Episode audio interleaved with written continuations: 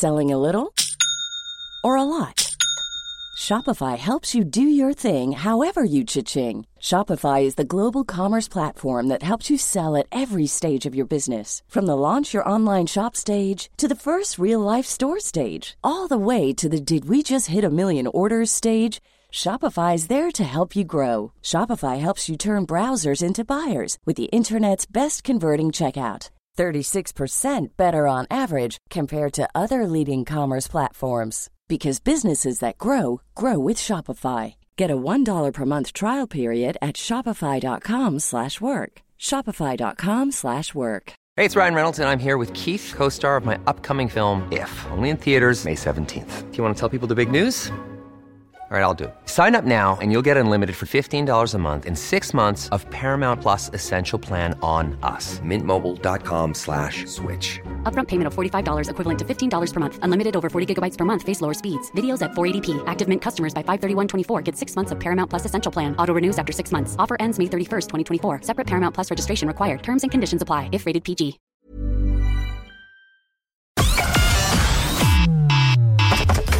Connecting to the big show.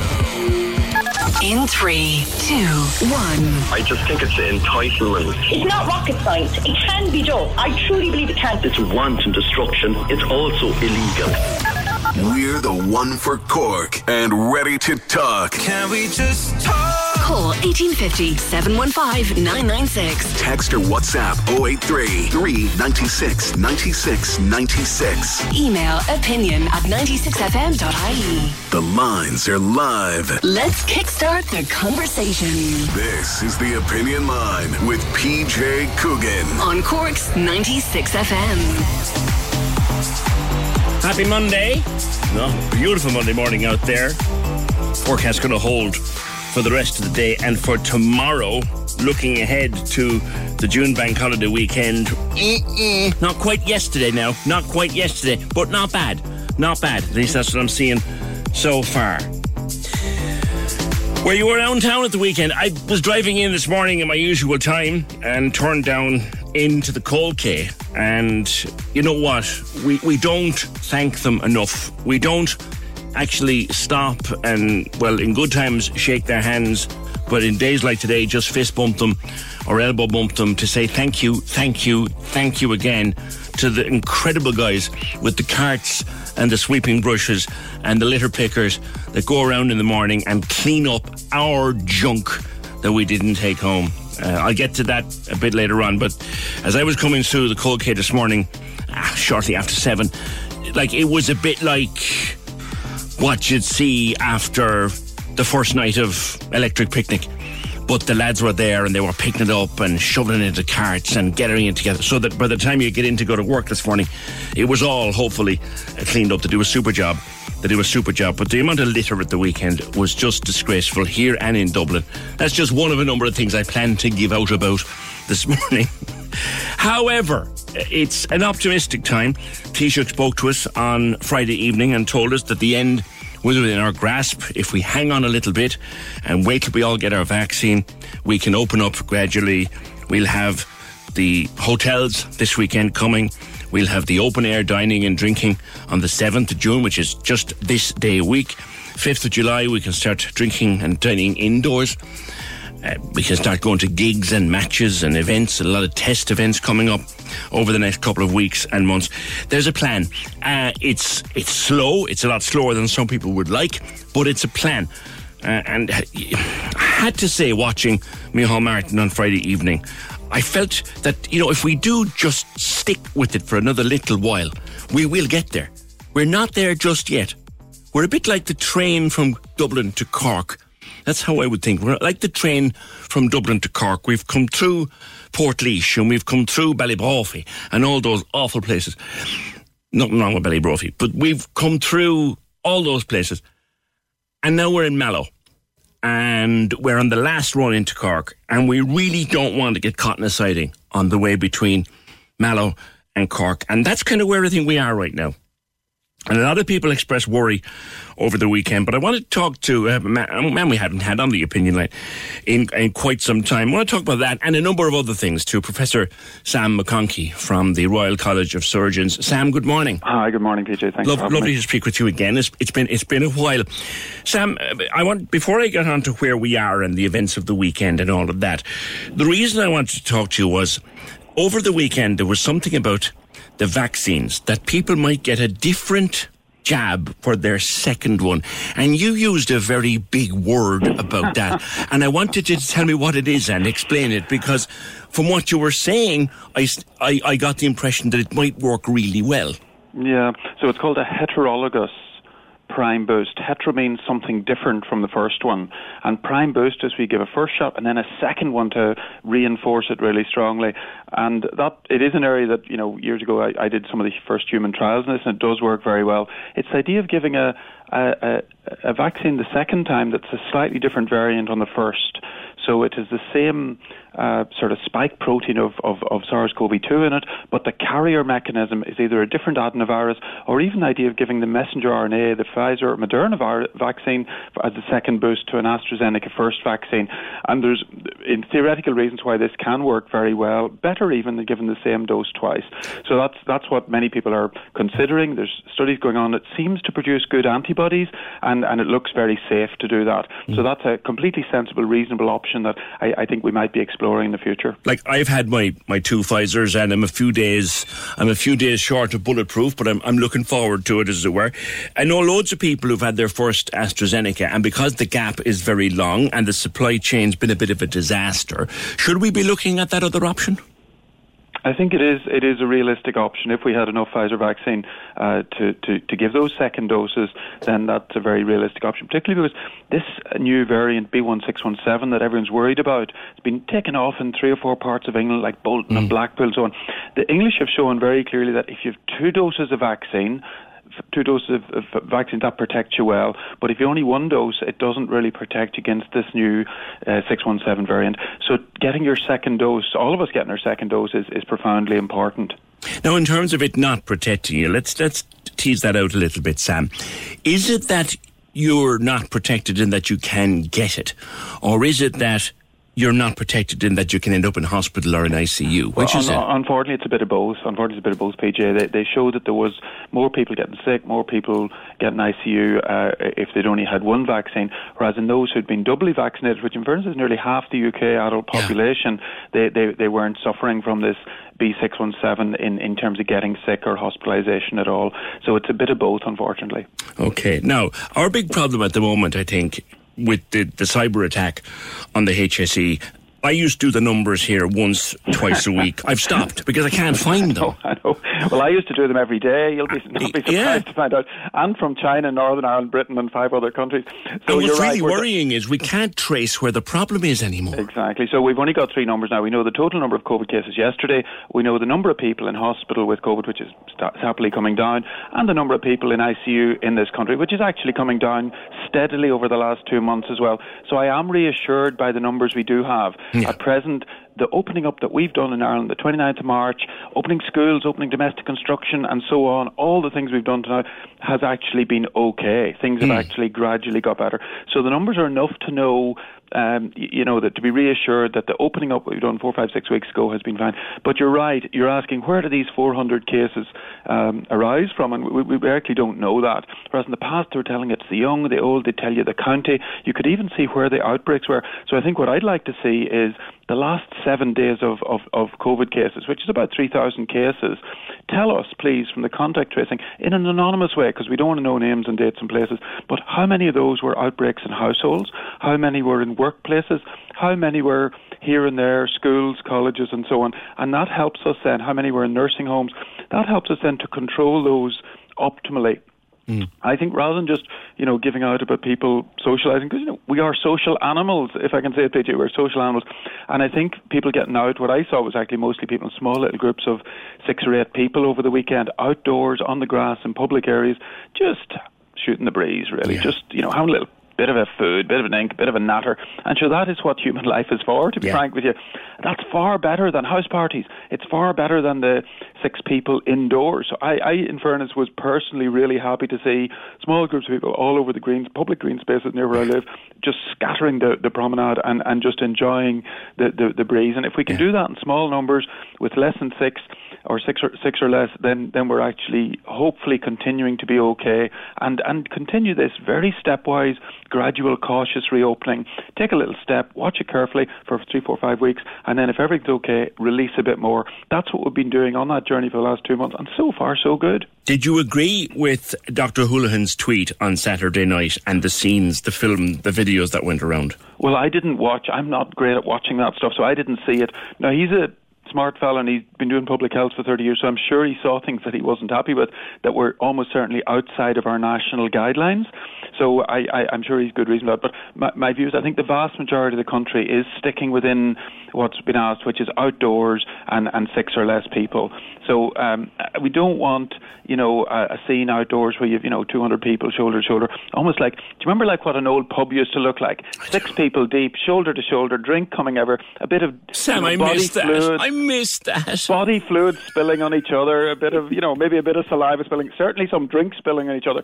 So that, that that's not, not what we want. That's bad for coronavirus. Coronavirus will spread in that environment. We miss so it though. We miss it. Well, we missed. Well, hopefully, the good news is that hopefully, if we get all these doses of vaccines that were promised in the next sort of two or three months, and get the vast majority of our adult population vaccinated, it's now licensed for people over 12.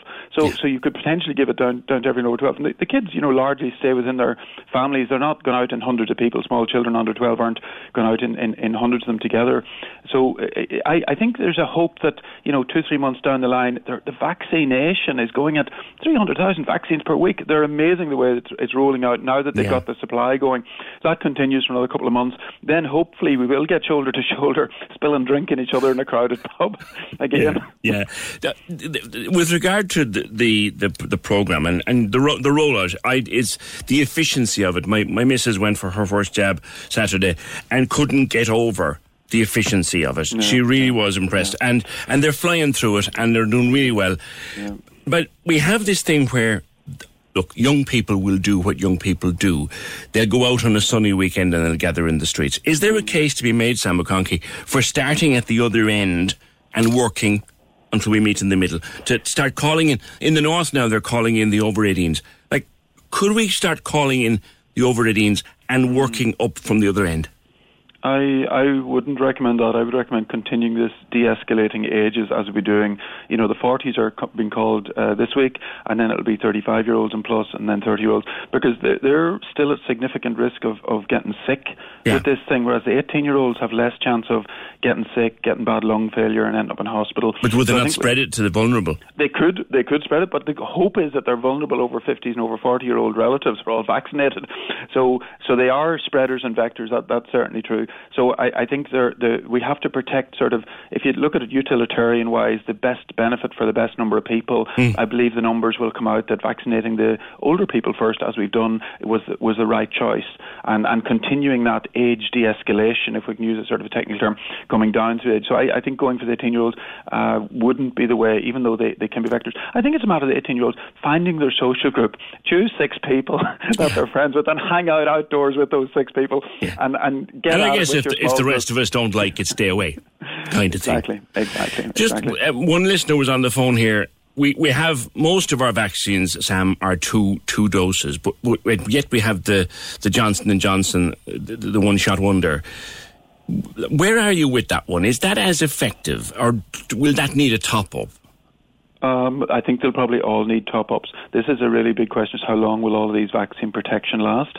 Almost certainly not not lifelong. That we might need in one, two, or three years a booster shot, like we need for other vaccines. We don't know the answer to when we'll need a top up for any of the vaccines yet, but it's likely we'll need a booster top up. We might need another top up, PJ, because unfortunately many of us are worried about a, a new variant of concern that might arise somewhere in the world and be reintroduced in Ireland that might actually spread widely and cause disease in vaccinated people. Mm is there is there re- a realistic prospect? And I'm going to use the word, even though I know that scientists don't, but for the sake of layman's language, is there a possibility, Sam, of a vaccine-proof variant?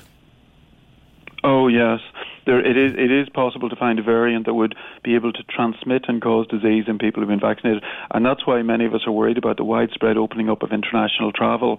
And I understand the Irish travel industry is, is huge and really important to our economy, but bringing in new variants, especially one that might transmit and cause disease and vaccinate people would be a huge step backwards, and that's why I think we need to be cautious about that.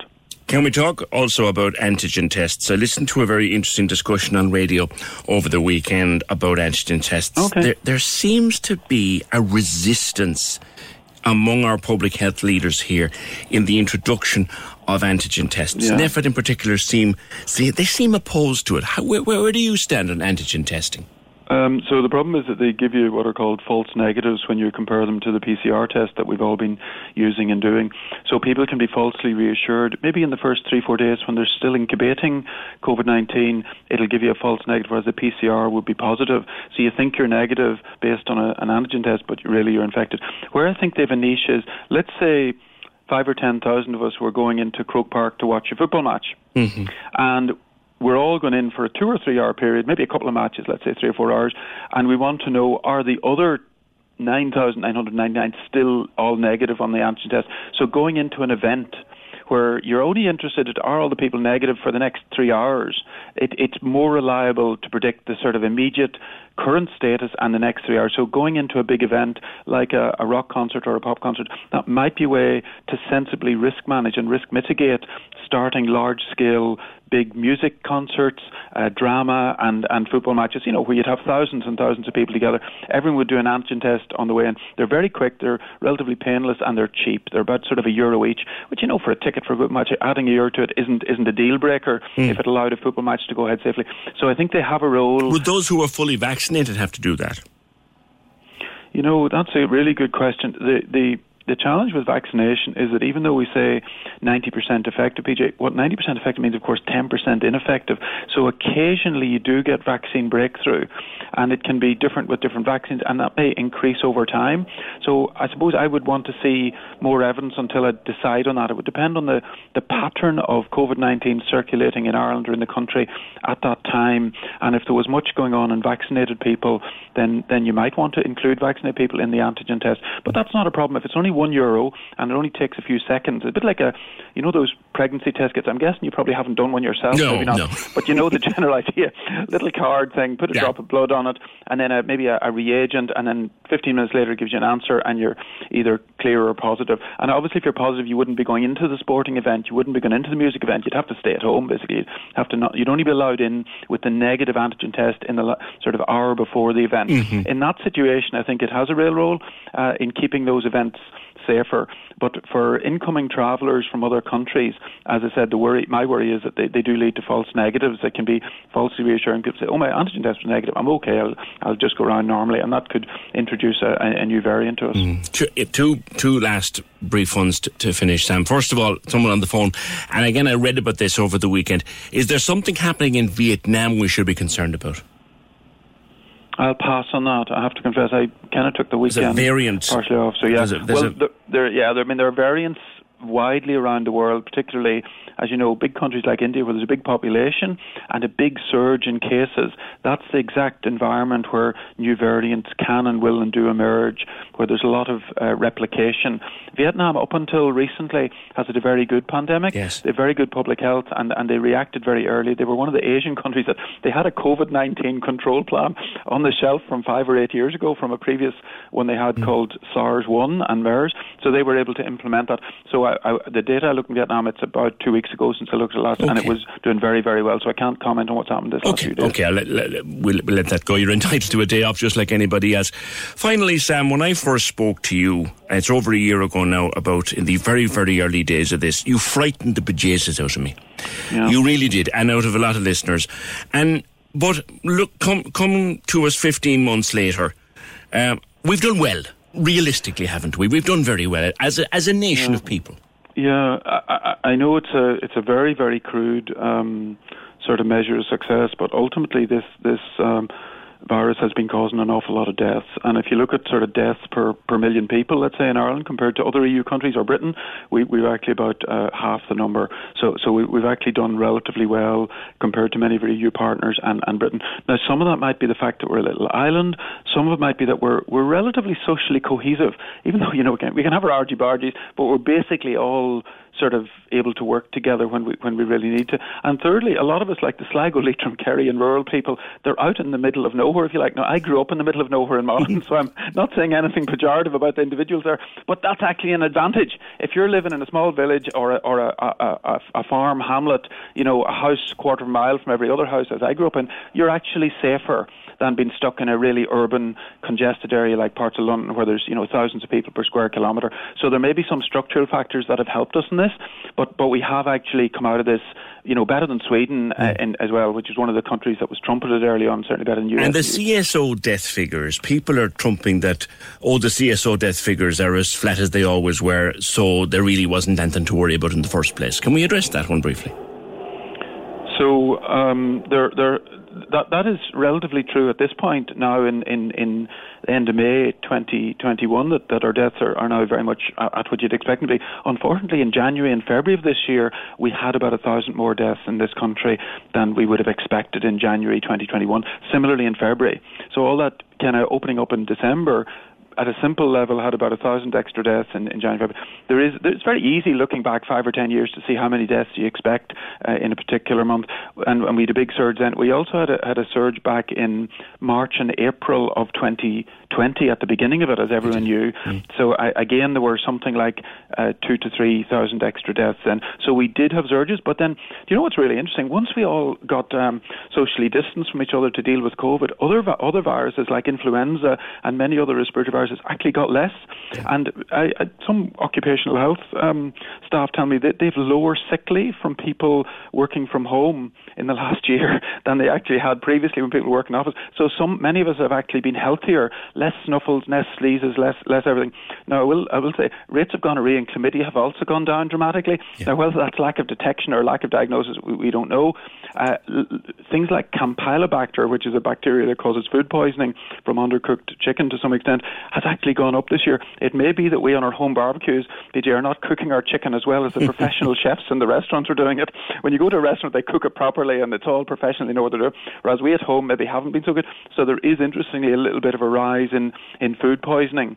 Mm. Uh, so there has been a change in the last two years in death and disease, but certainly we've had our really bad months, particularly March and April of last year and January and February of this year, definitely very bad, and it's in around four or five thousand extra deaths. But now they've actually come down, which is is, is great. Yeah. We it all levels it, it's, it's itself out at the end of the day. Exactly. Always good to speak with you. Thank you very much, Professor Sam McConkey um, from the Royal College of Surgeons. Thank you, Sam. 1850 715 996. We're not yet dead. Texter wants to know Do children need a vaccination certificate to travel abroad? There are no vaccinations for anyone under 12 or even under 18 at the moment. So that your children will have to have tests, clear tests uh, before they go. That's the latest on that. David says Professor Sam is right in what he's saying about it being much better than house parties being out in the open air. But I've seen at least a dozen social media posts from people who were all down the quayside and later on were all back at house parties. I can't see uh, anything other than the number climbing quickly from what we're seeing around Cork at the weekend. Galway and Dublin got the headlines, says Michael, but Cork wasn't much much better. You can't put an old head on young shoulders. I guess you can't, but they're not all kids in there either. Donald says he's 66, registered on the HSE portal on the 19th of April. Wow, still hasn't been vaccinated. He's contacted them nine times and has been told he's in the system. His GP isn't vaccinating people. That's a problem, Donald. That's a real problem. It is a bit random sometimes. I have two friends. There's a year between them. She's older. Uh, he's got his first jab. She or he's getting it. She hasn't been called yet. They both registered on the same day. So it is happening. Uh, you just, I'd, I'd say just keep pummeling your GP. Maybe your GP can send you somewhere else. Maybe you go to another GP. 66 years of age and not had your first dose yet, Donald. That's a problem. That is a problem. You've fallen through the cracks there. 1850 715 996. Can we just talk? The Opinion Line on Cork's 96 FM. With Dairy Made Premium Spread, 100% natural and made in Cork using West Cork cream. Cork's 96 FM invites you to take part in the Cork City Virtual Marathon over the coming weeks, culminating on the June Bank Holiday weekend. With over 1,000 runners already signed up. Whatever your fitness, whatever your goal, whatever your reason, we want you to get out and hit the streets. Join a relay team or go solo in the half or full marathon. Register now at corkcitymarathon.ie. Corkcitymarathon.ie. The Cork City Virtual Marathon, Half Marathon and Relay. Open now until the June Bank Holiday weekend. With Cork's 96 FM. Kevin has a question. He said, I got a date for the jab. Great, but I've been told I have to quarantine now for 14 days after coming back from the UK. It's a case that I, is it a case I just keep cancelling until the 14 days runs out or get a clear PCR for which I have to go up to the city to get it. I would suggest, Kevin, that if you got a text message with your appointment in it, check the text message. There is a phone number there. I would suggest you call that number. That's the 1850 24 7 24 7 number, I think. Uh, it's or one of those numbers. It, but definitely there is a num. If if you got a, a text message to give you your appointment, check the text message. There's a phone number in it, and I would strongly suggest you give that number a ring. And Kev, just for the five seconds it will take on behalf of myself and the team and all of the listeners to the opinion line, we are sorry or we're very sorry to learn of your loss last week, and our thoughts are with you and the rest of the family. Thank you, Kevin. 1850 715 996. I was mentioning as I came on air this morning that I drove through the Quay early and saw the incredible job of work there to be done by our cleaning staff in the city, and we don't thank them often enough, and we don't thank them loudly enough. But I tell you, they had a job of work this morning that you wouldn't have had after the first days of Electric Picnic, uh, when we used to have Electric Picnic. Uh, and they did a super job. And if you came in this morning and saw lovely clean streets by half nine, it's it's down to that team of people with their carts and their brushes and their litter pickers. They did a remarkable job uh, every morning. But over the weekend, there was 12 people arrested in Cork for public order with big crowds in Kennedy Quay, big crowds on the Grand Parade, down at the Port of Cork. And look, most people were getting out into their groups, enjoying the sunshine, having a takeaway point, having a bit of grub. There's no harm in any of it. But if the crowd gets too big, it has to be dispersed. We can't have big crowds. We can have little groups. We cannot have big crowds. It just isn't safe. Plus, we had the litter problem over the weekend. Lord Mayor Councillor Joe Kavanagh. Joe, good morning to you. Good morning, PJ. And, and I think we can't overstate how grateful we should be to our cleaning staff this morning for, for making the place presentable again. But should they really have to deal with that kind of a mess?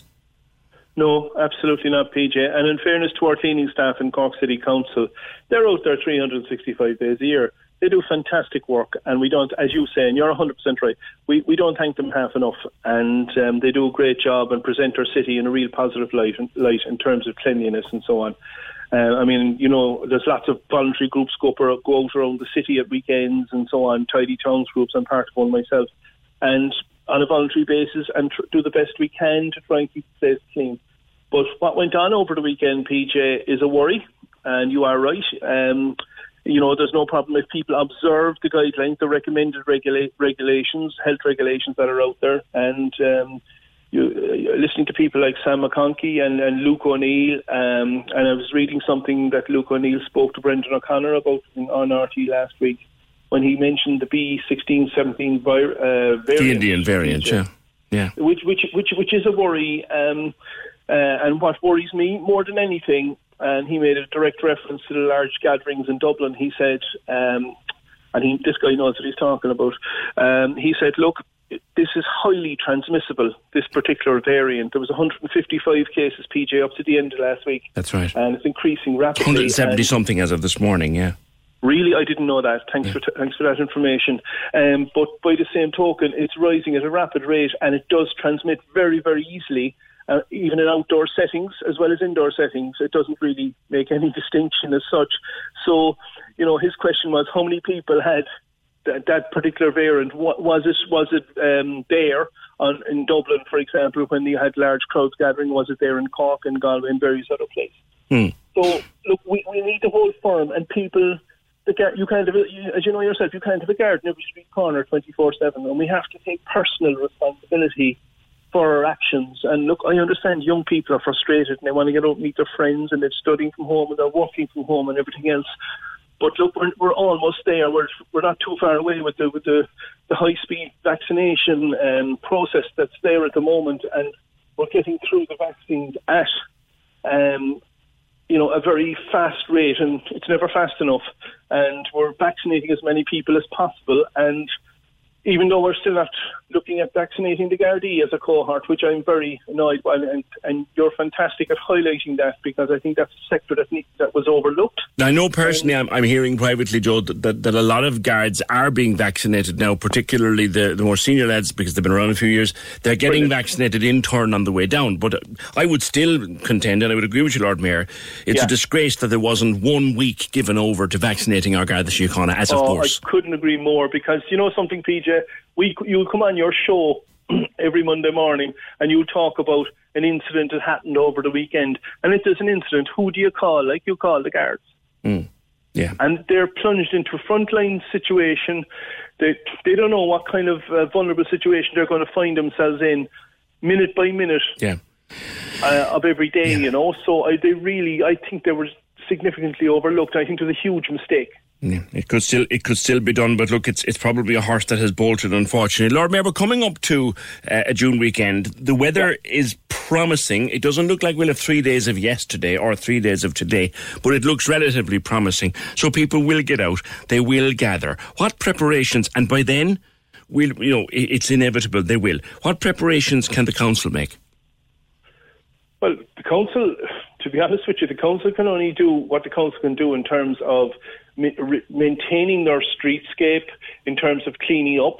Um, bins, we have bins around the city, but they fill up very quickly, as you know, PJ. And mm. you, can, you never have enough bins with the amount of cans and bottles and all this sort of stuff you'll find around the place.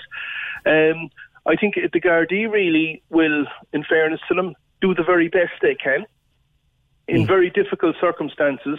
But to be honest with you, I think the key responsibility here lies with the public, and I really do. I'm just asking people if you're planning to go out over next weekend, the bank holiday weekend, please manage your movements very carefully and try and avoid gathering in large crowds. And I know this, I'm starting to sound like a broken record, really, to be honest with you, but this is the key advice from people who know what they're talking about, the people like the Sam McConkeys and the Luke O'Neills and all the various mm. um, health experts, that with this, with these variants that are coming in, uh, vaccine or no vaccine, uh, well, actually, the vaccines are supposed to be quite um, effective against these variants.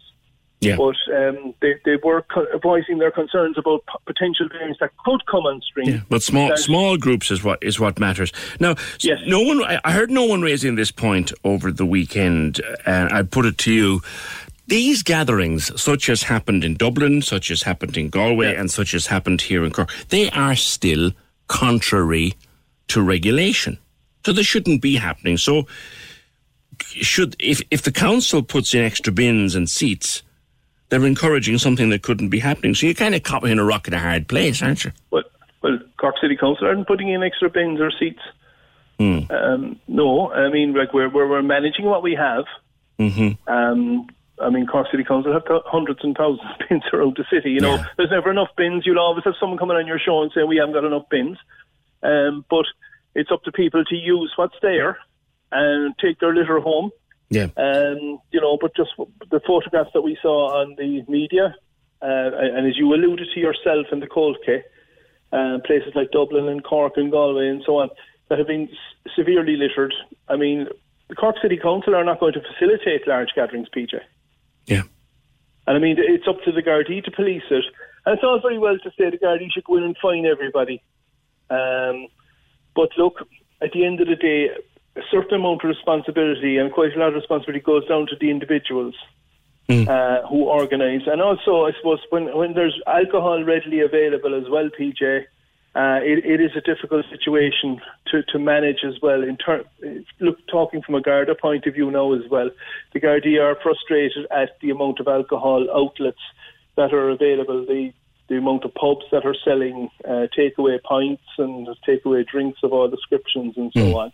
Yeah. Um, that, that that doesn't make the situation any easier, and I fully understand.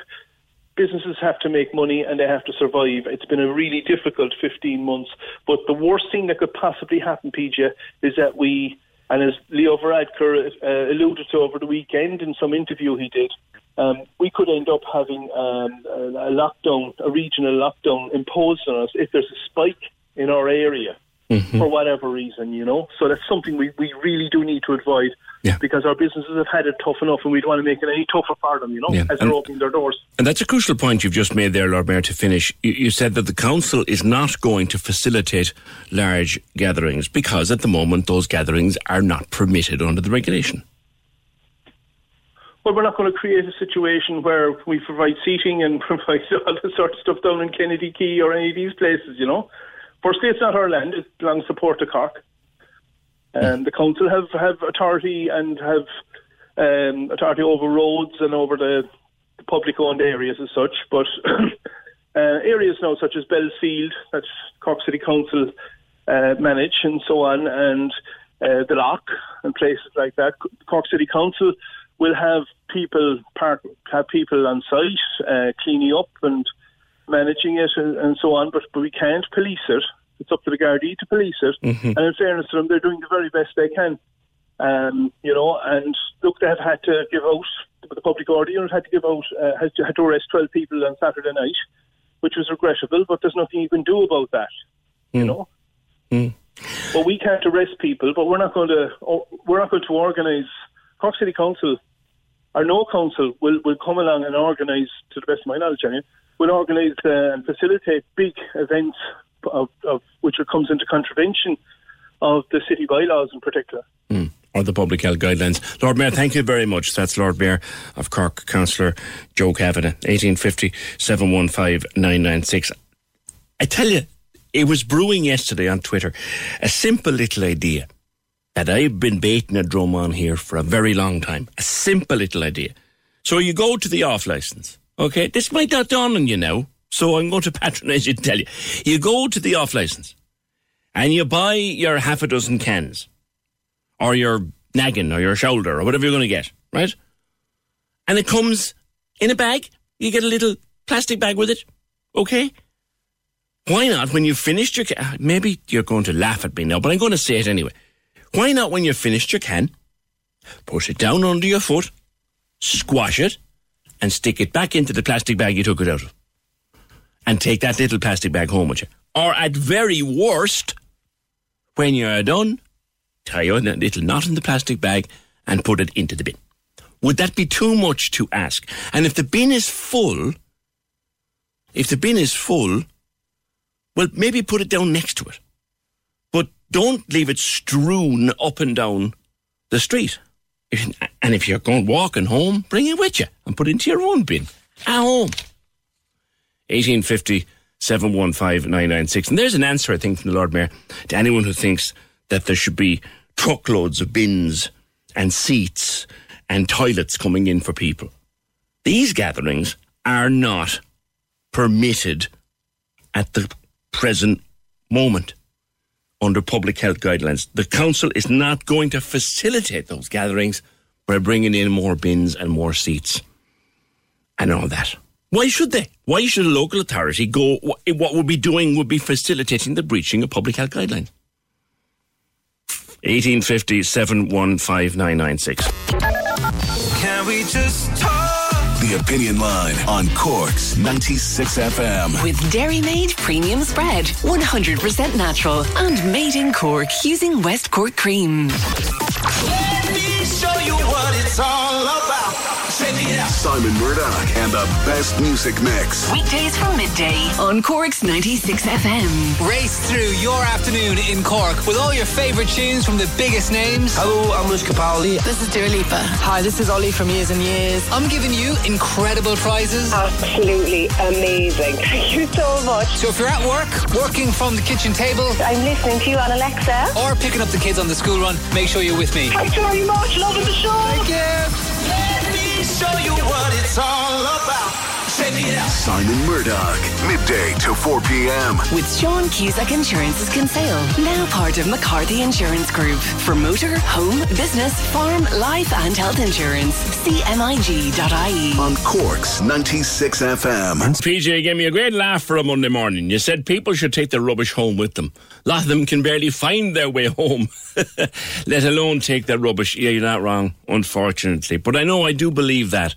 And from the time I was a small boy, I was always taught bring home even a sweet wrapper or a crisp packet. Stick it in your pocket, bring it home, and put it into the bin. I was taught it. I taught it to my kids. And I, I look around at the weekend and I see what's being left, and I think, did anyone teach their children anymore to bring their stuff home? Rita says, why don't they put more bins around the city? Well, as the Lord Mayor said, Rita, they would then be facilitating these gatherings, which they're not going to do.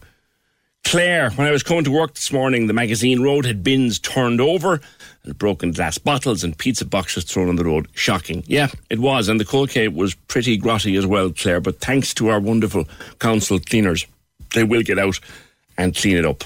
Thank you for that. Uh, Chloe, there's 100% not enough bins in Cork. Yesterday I walked from the gates of UCC down Mardyke Walk. Didn't come across one bin till I got to North Main Street. The bins in town are scarce and tiny for our population in general anyway.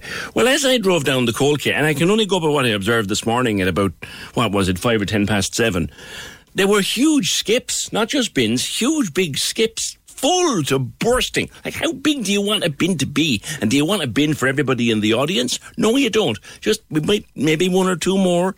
Grand. But take your stuff home. Among the things that he announced on Friday evening, the Taoiseach said that cinemas and drive-ins and theatres can reopen after the 7th of June. There's also going to be some test events for live gigs, music, comedy, up and down the country. One of them will be at the Cork Opera House uh, with the Irish uh, National Opera on the 10th of July. Now, Eileen Gleeson is the CEO at the Opera House. I know, Eileen, the details are being put together as we speak, so, so you're not entirely up to speed on what exactly will happen and how it'll work, but delighted to have an event anyway. Good morning. Hi, good morning, PJ. Yes, we're absolutely delighted. Like, it's actually a real privilege to be involved in this, PJ. You know, like, this is really the beginning of our industry coming back. And we hope that this event will allow us then to set the roadmap for us to ultimately get back to full capacities, you know, um, sooner rather than later. So, yes, we don't know the full details yet. We do know that we're joining forces with Irish National Opera, who are, you know, our our fantastic national opera company, um, and they're going to put a program on our stage um, for live audiences in the house, which is so exciting, Mm. and we can't wait. What You is know? your capacity at the Opera House when in normal times, shall we say? It's in and around the thousand people, um, in, in when when you know that's every, everybody seated, and it, that increases then sometimes when we take the seats out, you Yeah. know, for standing gates. Um, so we think we'll be at somewhere, you know. I think we can get to somewhere around the 300, 400 mark. Like we're not entirely sure yet of Yes. the details, and Yes. it will be socially distanced, and we expect there to be masks, and we expect, you know, and I think for the Opera House, the real priority here is to make sure that the patients coming in feel safe, and that their safety is prioritised. Because you know what's really clear out of this is that when people, you know, are able to go out again and are able to come back into the Opera House, you know, as, like it was in, in normal times before.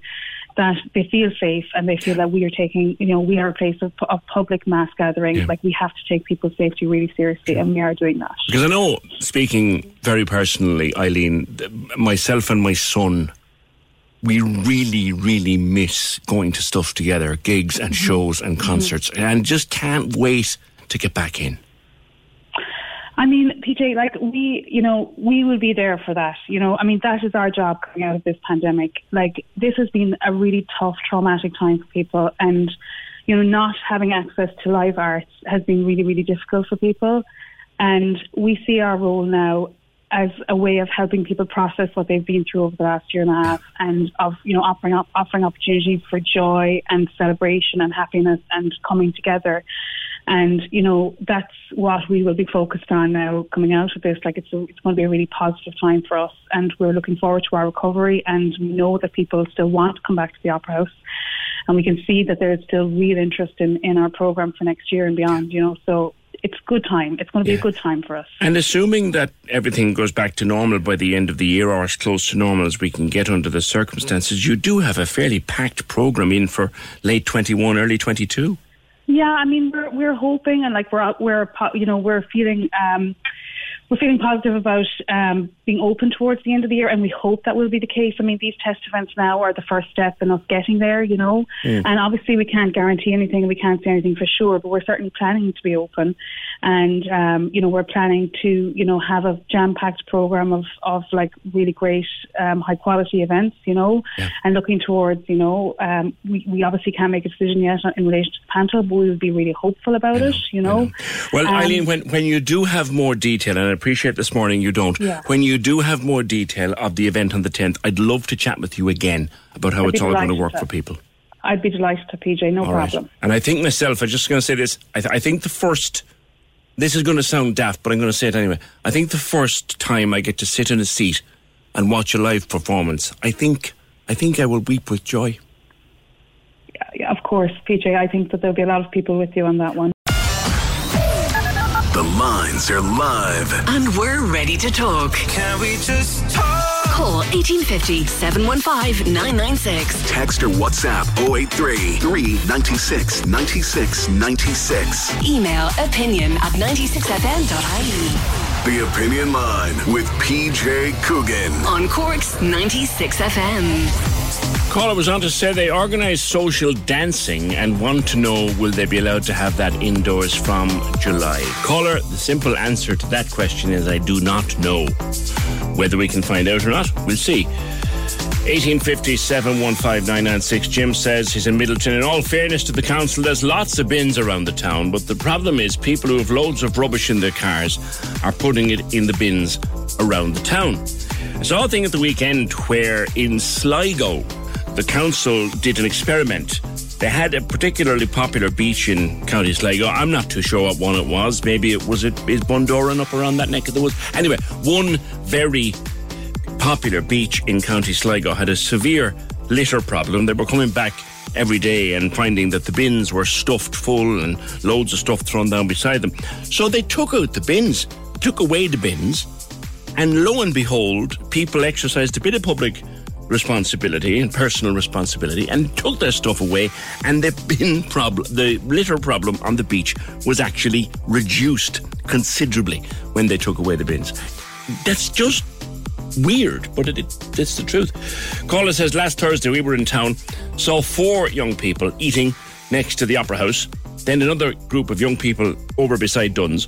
When we walked back the rubbish beside Dunnes was just disgraceful. I was shocked group beside the Opera House left their place spotless. It just shows mentality. It doesn't matter how many bins there are, some people will still just leave their junk after them. Ain't that true? John says, PJ, I agree totally what you say about putting your cans in the bag and bringing them home. Worse, though, are the people walking the dog, then pick up the poo in a bag. Where does the bag go? Dumped in the street or into the nearest hedge? What's the sense in that? Oh, John, listen, we're singing off the one hymn sheet there, my friend. 1857 15996. Just looking at the weather for the June weekend, which is next weekend, and the ever reliable Dark Sky app. I'm currently trialing actually Dark Sky against the other one, the YRNO one. Um, and I'm running looking at the two of them. And so far, about a week or 10 days into it, I have to say that Dark Sky is still that wee bit more reliable, especially for five or six days out. But the June weekend is looking not like yesterday, but looking decent. Sunday and Monday, low, very low prospect of rain, maybe 4% chance of a shower, and a mixture of sunshine and cloud, highs of about 20 degrees in the shade. It'll be warmer outside. Same on Bank Holiday Monday high of about 20 degrees plus, and a mixture of cloudy spells and sunny spells, but very little prospect of rain. That'll bring loads of people out. So the prospect for the June weekend, very good, very good. Friday, nice day. Saturday, decent day. Both with a chance of a shower. Sunday and Monday will be the driest days and a, a good bit of sunshine for the June weekend. So no doubt people will be out and about again. Okay. If you've ever thought of having a baby through surrogacy, or if you know anybody who did, or indeed anybody who is thinking about it, or might be thinking about it, then you'd be interested in our next topic of conversation.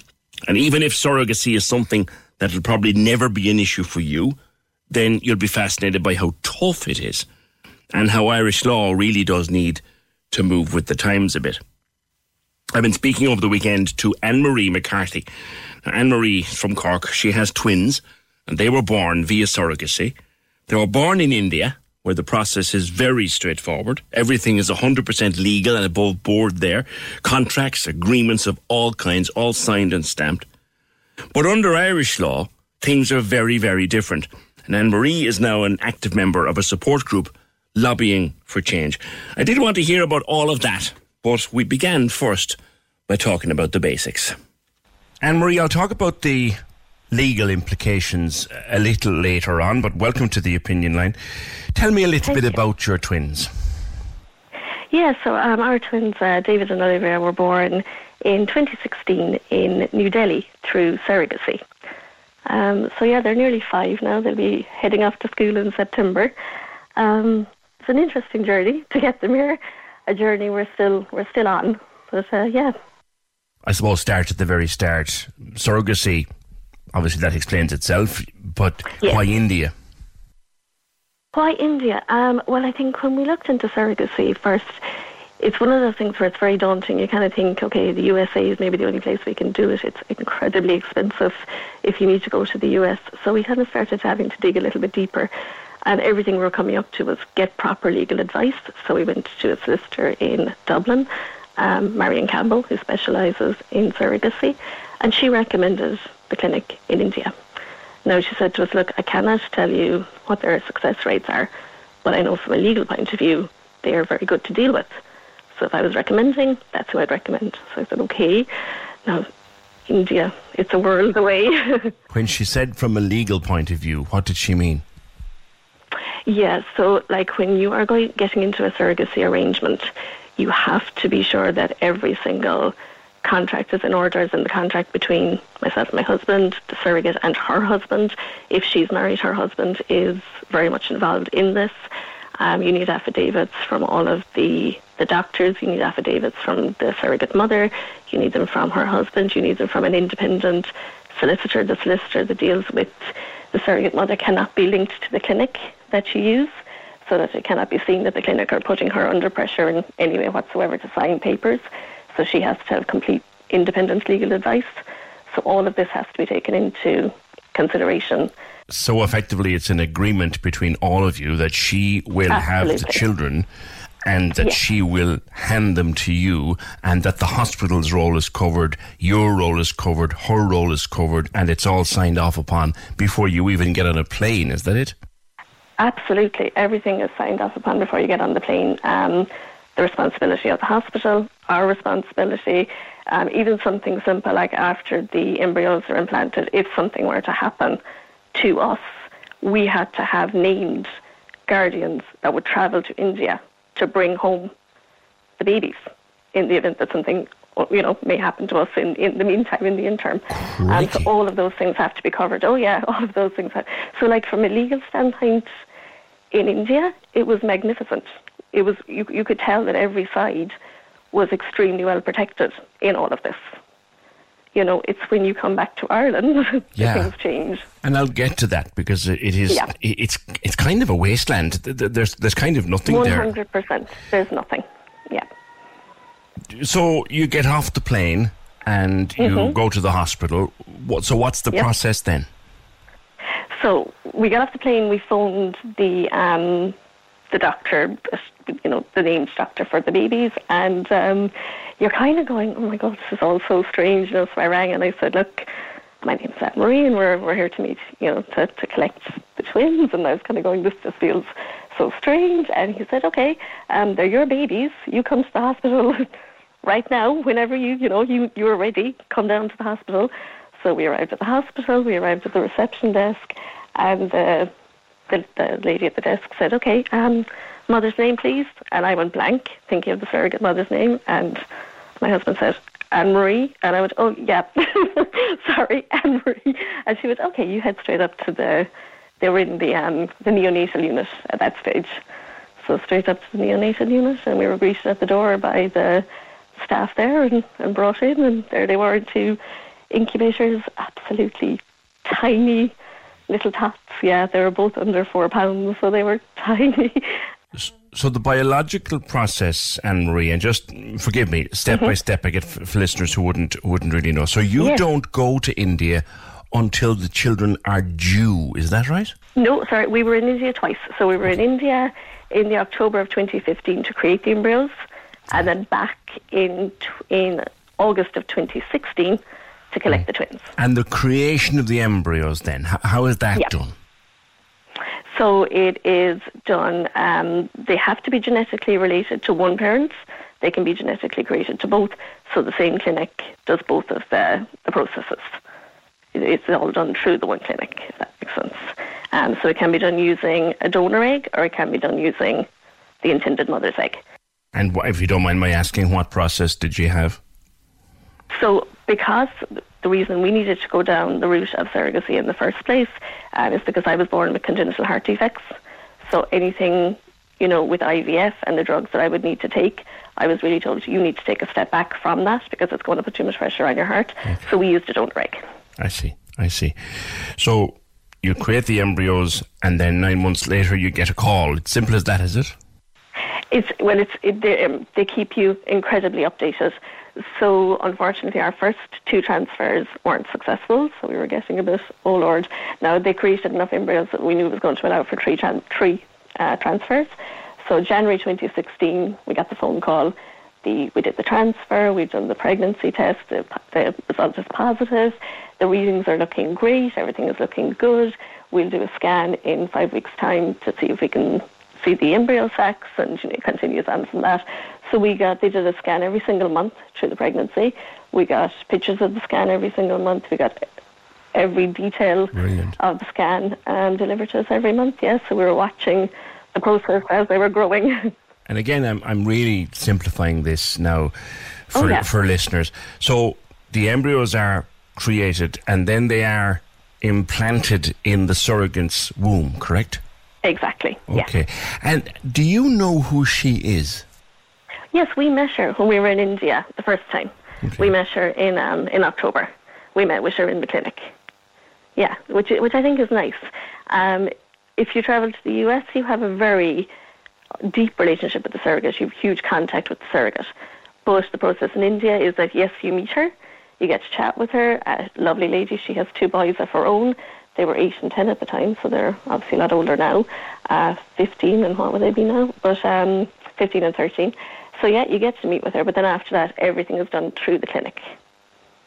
So it's kind of kept very professional, shall we say, after that.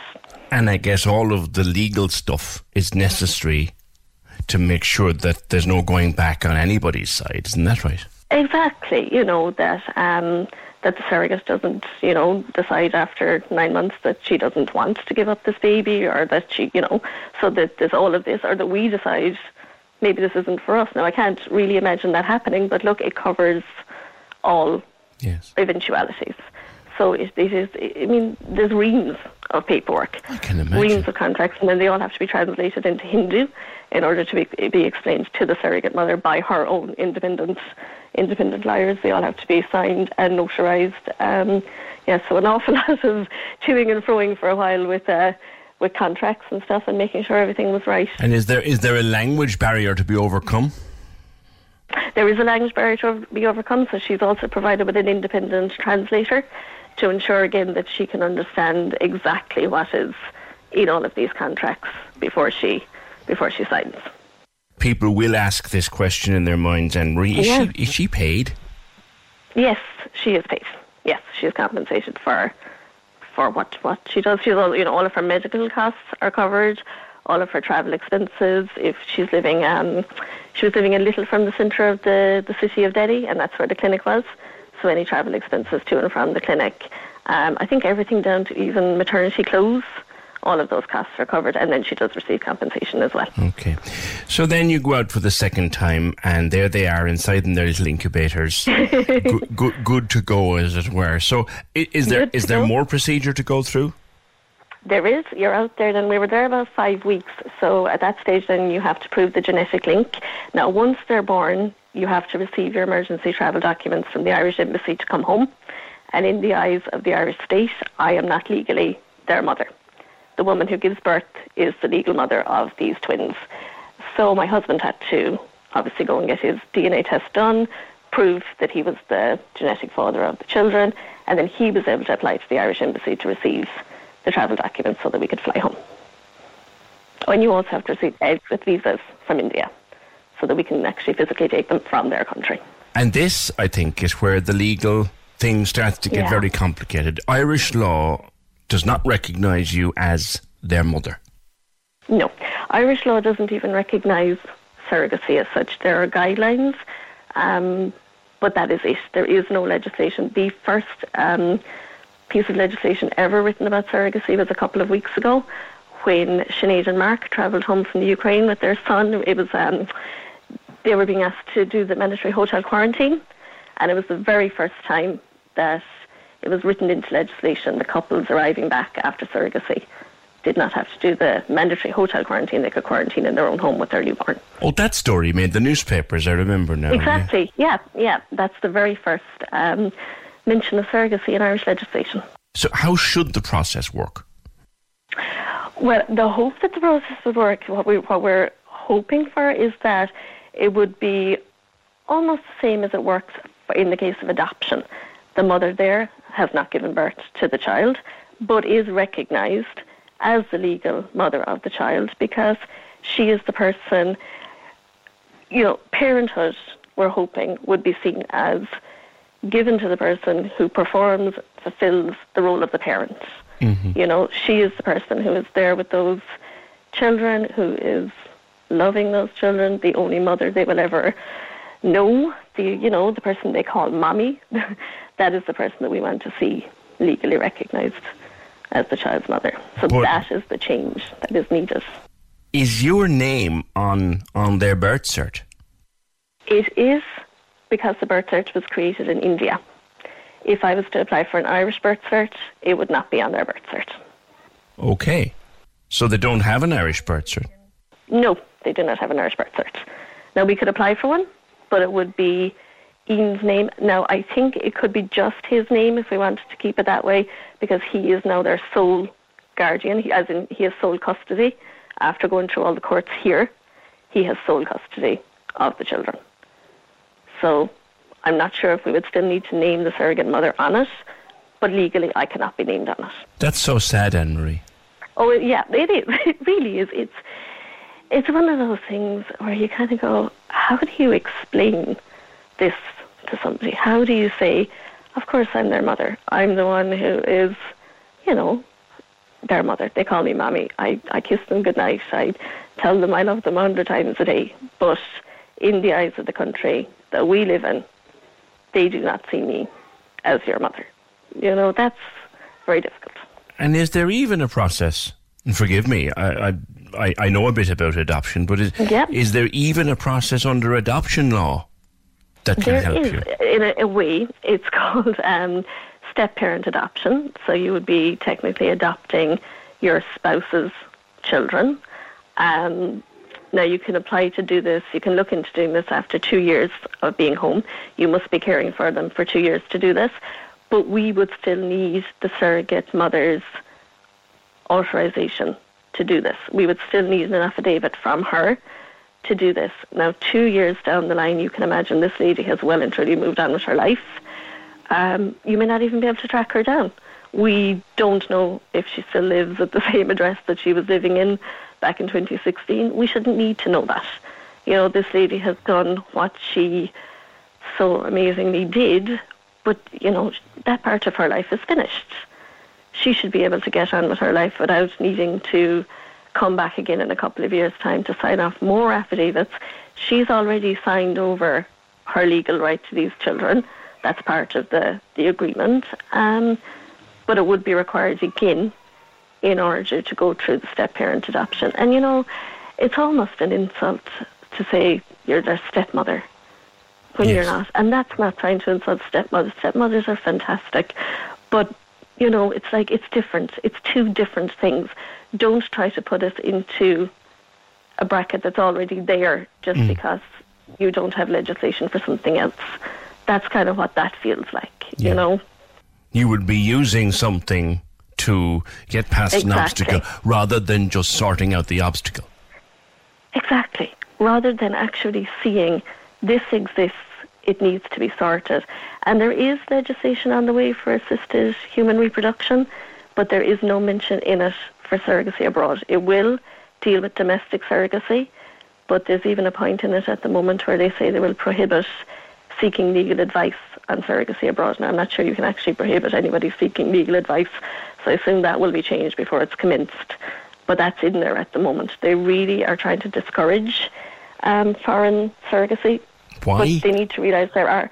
I, I, I think there is always a fear of the regulation around foreign surrogacy because they cannot regulate another country, and I get that.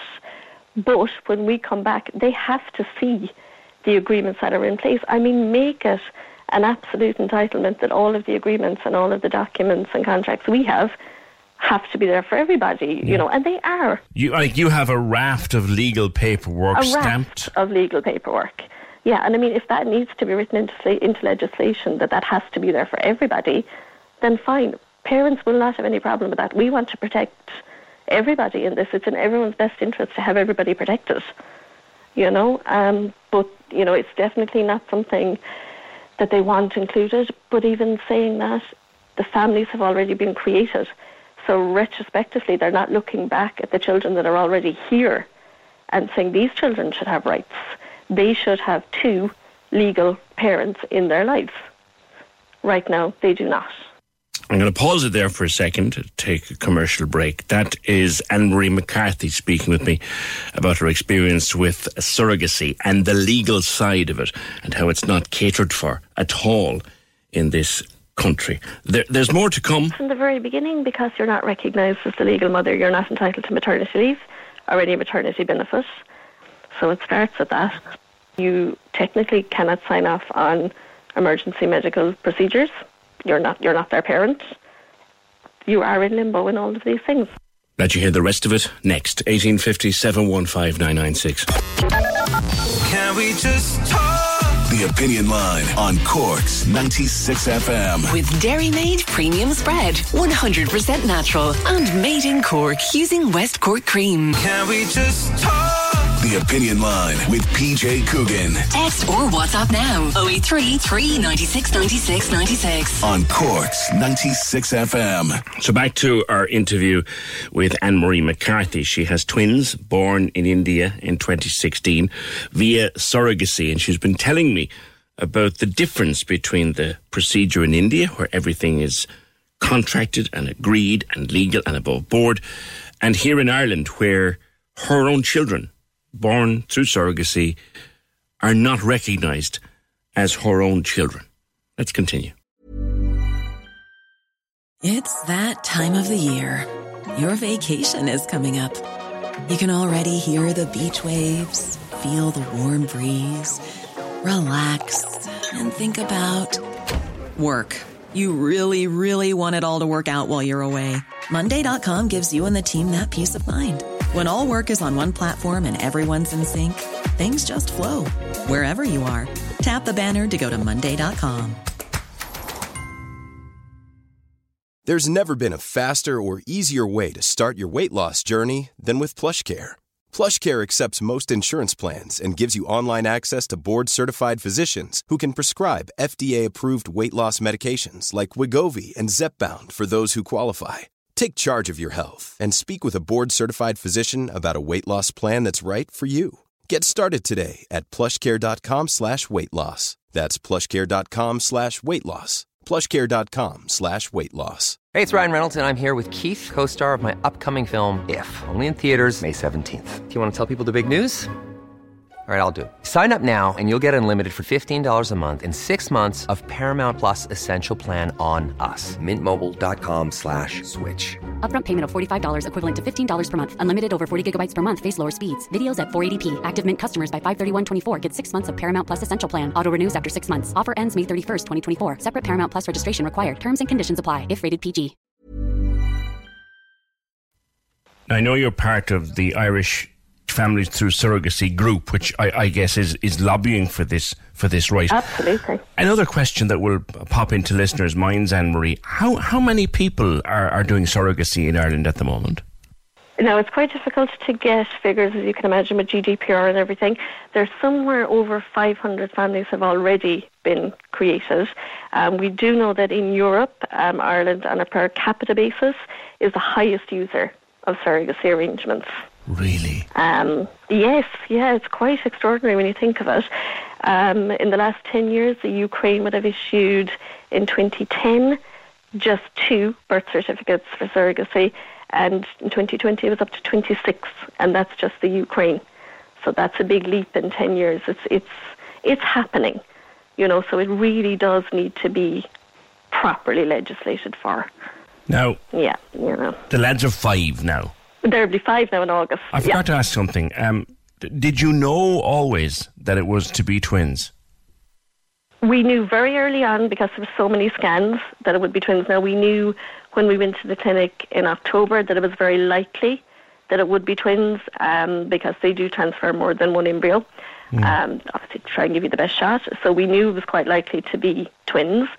And then we knew very early on, um, I think it was at the seven week scan, that there was two embryo sacs. So we were going, oh Lord, okay. Because we had, you know, very prepared for one, kind of going, right, we need to start getting our head around two. Oh, oh Anne Marie, I know that feeling. Yeah. um, I'm a dad yeah, of twins. Yeah. it, it is a bit of a wow. Okay. You, you, you, you better believe it is, yeah. Um, I'll, I'll never forget it myself. But. Come back to where I was going before I got distracted. But that's always going to happen when parents of twins are talking. That that happens.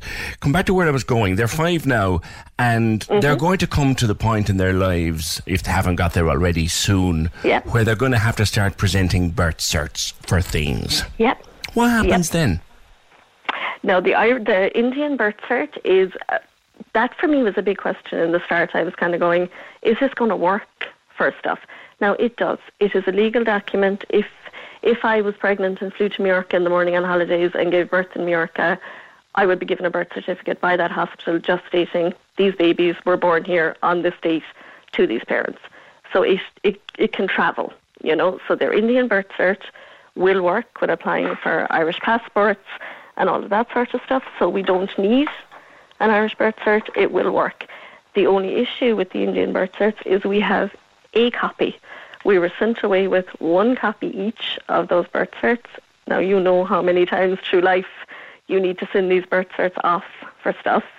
It is one of the scariest things to put that birth cert into an envelope in the fear that it will not arrive back. And again, this is uh, an awful simple question. It's not just a matter of getting onto the embassy in Dublin, no? Apparently, it's not that easy. I think the clinic again would have to kind of be involved. Now, thankfully, the clinic were fantastic. I'd imagine if we contacted them, they would be as fantastic again. But there's there's more to it than that. Than just because they weren't issued in Ireland, they were issued, as I say, by the clinic in India. Yes. So there's more to it than just getting them created. Like we were, were told by our solicitor, guard them with your lives, and every time you have to send a double check, can you just send a copy, please? you know. So yeah, yeah. Now, Even something that simple. Yeah. Something that you, you would imagine could be fixed relatively easily. Or yeah, exactly. Yep, yep. Were there implications for you, Anne Marie, in the process, or indeed for any other new parent, new surrogate parent? Was, was there are there implications for you? Well, I suppose from the very beginning, because you're not recognised as the legal mother, you're not entitled to maternity leave or any maternity benefit. Um, now, I was incredibly lucky. I work for Cope Foundation. Everyone in Cork knows Cope Foundation. Um, extremely compassionate, thankfully, and I was able to take as much leave as I needed, and they actually paid me for the first three months of my leave. But that was basically just them being incredibly generous and, you know, just good employers. It, it, there is no um, law to say that they have to do that. They're under no obligation whatsoever to provide maternity leave or maternity benefit, and that goes for any company across um, across Ireland. So it starts at that. That's dreadfully unfair. Yeah. Dreadfully unfair. Yeah. And are there any other hurdles that you fear or that you worry about that the lads will face going forward? Um, well, I suppose we have a little bit more security now with Ian being there um, being, being recognised as their parent and their guardian. That takes years also. So you're talking a couple of years to, to even get that far in the courts. Hang on, hold on, hold on. He's very well now. He's their dad, right? Now yeah. genetics, genetics, like is fairly absolute. It, it's pretty one hundred percent. Yeah. You have to go into court to prove genetics. Yes. Yeah, even though they provide you with emergency travel documents based on the DNA sample to allow the children to return home, you need to go to court and prove that the surrogate mother has signed off on everything, that my husband is their parent, genetically proved parent of these children, is the guardian of the children, which come, come all comes together under the same um, court proceedings and um, is now now has sole custody of the children because the surrogate gives up that right. Um, yeah, and can now obviously apply for passports and the likes for them without needing her permission. But you have paperwork, reams of it, to show all this. Oceans of it. you yeah. still have to go to court. Yeah. Oh yes, you still have to go to court. Yeah, yeah, yeah, and that's a lengthy, lengthy process. It takes, like I say, it can take anything up to three or four years to get that done. So there is huge limbo there. You technically cannot sign off on emergency medical procedures. You're not you're not their parent. You know you shouldn't be signing these forms. Um, it's you feel so uncertain. Um, we know by our doctors and the you know the public health nurse and everything here, they recognise us as their parents. There was never any issue when they were getting their childhood vaccines or anything like that.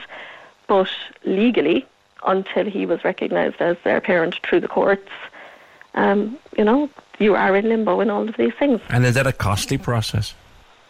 Yes, it is a costly process. You're talking thousands to get all of that sorted. Yeah. Good God, it's that's yes, bizarre. it's a very costly process. It's it is. And because you're not recognised as their mom, mm-hmm. That must cause other problems. Like, does Ian have to be around for any medical emergency? I mean, if he happened to be away. Yeah, like, no, I can apply for guardianship now. After two years, you can apply for guardianship. Right. So, you know, that's okay. Once everything is done through the courts, you can apply, for, I can apply for guardianship now too. So that will mean that I can sign off on emerg- medical emergency. I can sign off on a school trip, or something that simple, which technically right now I can't sign off on. Um, so there is that. But guardianship ends at the age of 18, which, okay, fine, they're adults, but that just feels so sad. Yeah. at, the end of it, at the age of 18, I no longer have a legal connection with them again. You know, um, guardianship is something a court can take away. It cannot take away parentage. Yeah. If something happened in the morning to a marriage, you start having a very uneven keel where the husband has sole custody of the children and you're left fighting a very, very, very difficult battle in that sense. You could be left fighting a very difficult battle in that sense. You know, so there's a huge amount of inequality there. This is extraordinary I'm learning so much, learning so much from you in the last few minutes. Well, I'll tell you what I learned last night, and I went, "Oh, come on!" I was looking through a lot of stuff, you know, as you do. You start looking into these things, and because I'm not considered legally connected to my children, if I was to leave them inheritance, this isn't funny, but it's funny because at this stage, what do you do? Laugh or cry? If I was to leave them our house and it was worth over 300,000 euro, they would end up having to pay 105,000 euro in tax because they got a gift from a stranger. A stranger, Anne Marie. Yeah, yeah.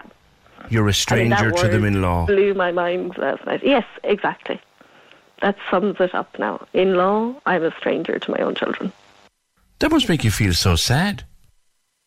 It does. We came out of the courtroom the day that everything, you know, was passed through, and I walked out, and our solicitor, she's fantastic. She's a real empathetic lady. She's not just doing this as a job, you know. And we were standing there, and I was so happy that this was done. They, they finally had security. And then she looked at me, she goes, kind of hitting you now, isn't it? And I said, yeah, I've walked out the very same as I walked in. Nothing has changed for me. You know, um, yes, it's wonderful that they're secure. We know now they're looked after. If, God forbid, anything happens to my husband, it's now in his will that he can ensure that I will be their sole guardian and carer and provider and all of that. But nothing changed for me that day. It's You know, extraordinary. that's the hard part. Yeah, It's extraordinary. yeah. Just before I finish with you, Anne Marie, there's a question that comes to mind, uh, and this comes through my own many years involved in advocacy for the rights of adopted Mhm. people and things like that. And the connection you'll understand as I ask the question. Like when they get to a point, as every child does, where they Mhm. begin to ask questions of yourself and, and Ian, Yeah. what, what are you going to tell them? Well, we made a decision very early on to tell them their exact story, tell them exactly how it's happened. They already have one of their big bedtime books is about surrogacy, about a, girl who was born through surrogacy. So it, it explains it in really, really simple terms. It's for toddlers, you know. But recently, like Olivia has started asking questions because a friend of hers in school, the mommy was having a baby, and she wanted to know was she in my tummy. So I said to her, No, you actually were not. I said, A very wonderful lady, far, far, far away, minded you in her tummy until mommy and daddy were able to come and pick you up. And she was quite fascinated by it. She didn't know what else to ask, you know, but she was, you could see she was fascinated by it. So David turned around and he went, But did I miss you when you weren't with me? I thought, oh my God, how do I answer that? So I said, no, you were very, very well looked after. And the minute you were born, mommy and daddy were there to bring you home. So he had no questions after that. He went back to playing. He was fine. But I know she's going to have oceans of questions. And we just have decided whatever they ask, they will get the truth. You know, in so much as they can understand it at the time. Because it's a wonderful story.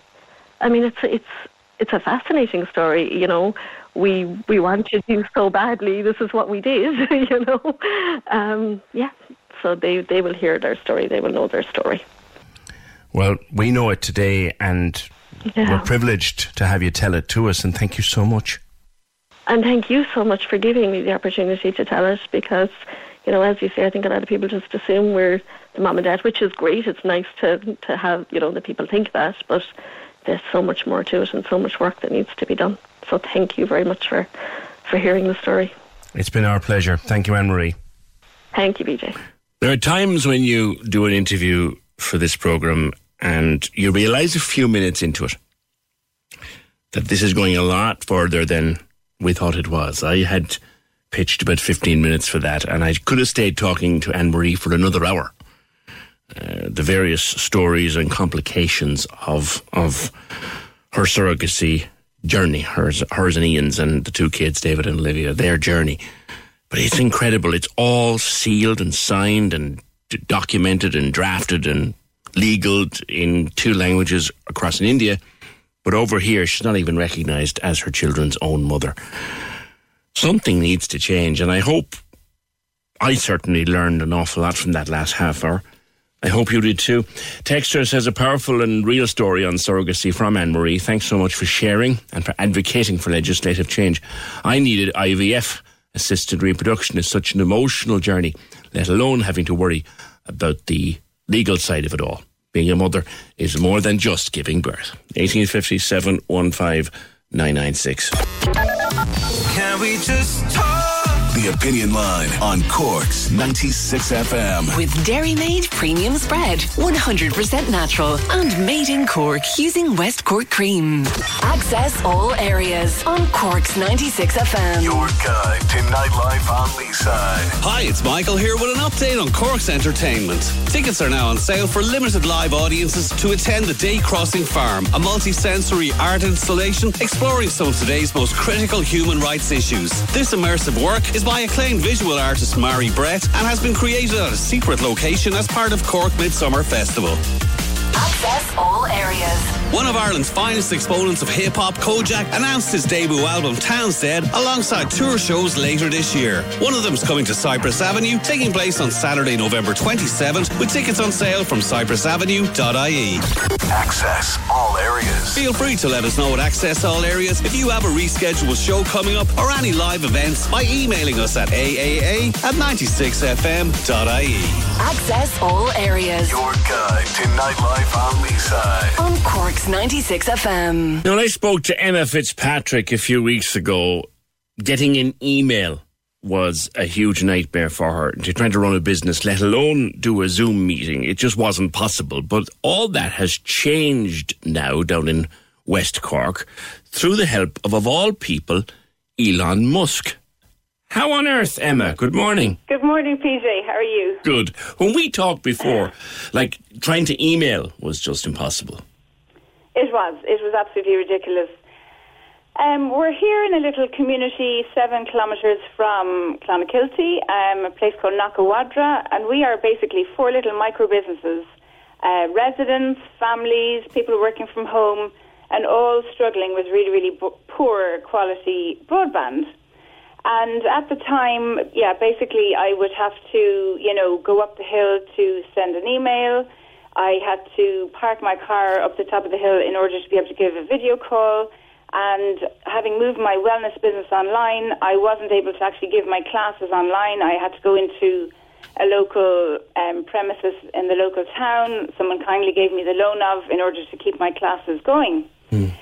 So we kind of started this campaign initially, myself and Leslie Cox, who's my neighbour and a landscape artist who had also moved her business online.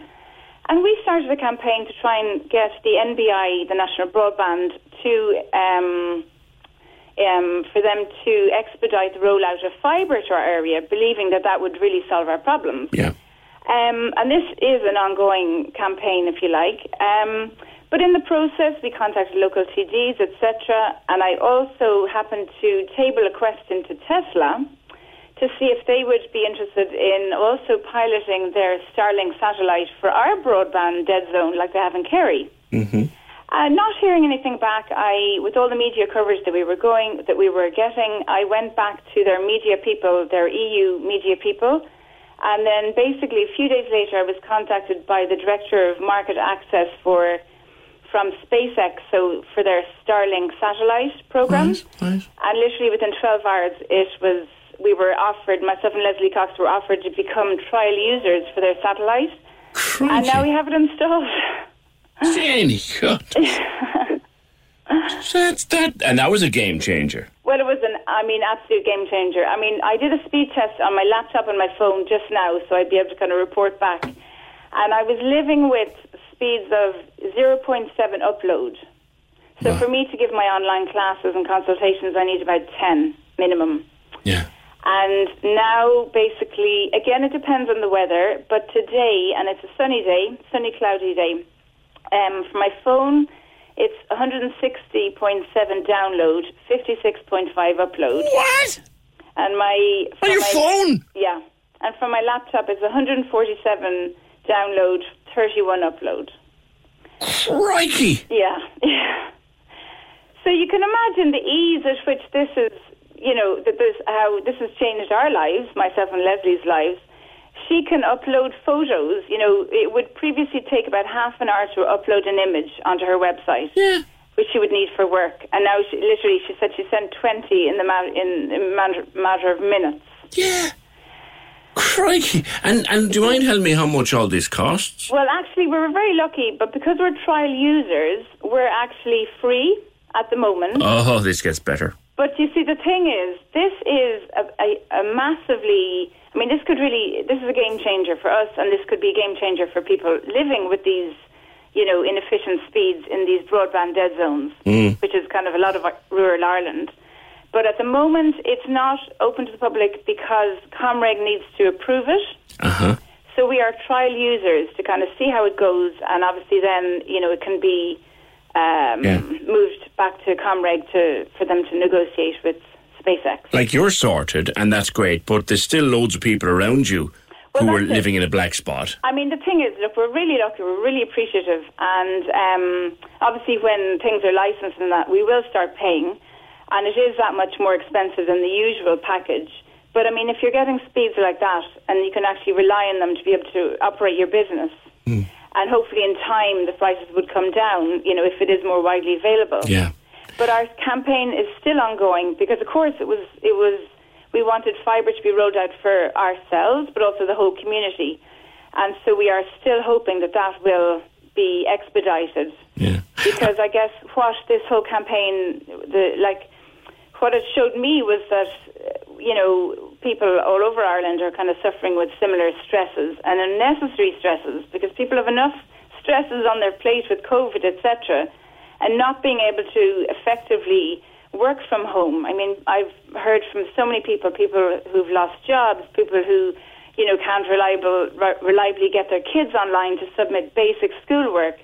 You know, people who are just who've had to go back to have to, you know, go back to working for a company because they can't operate their own businesses.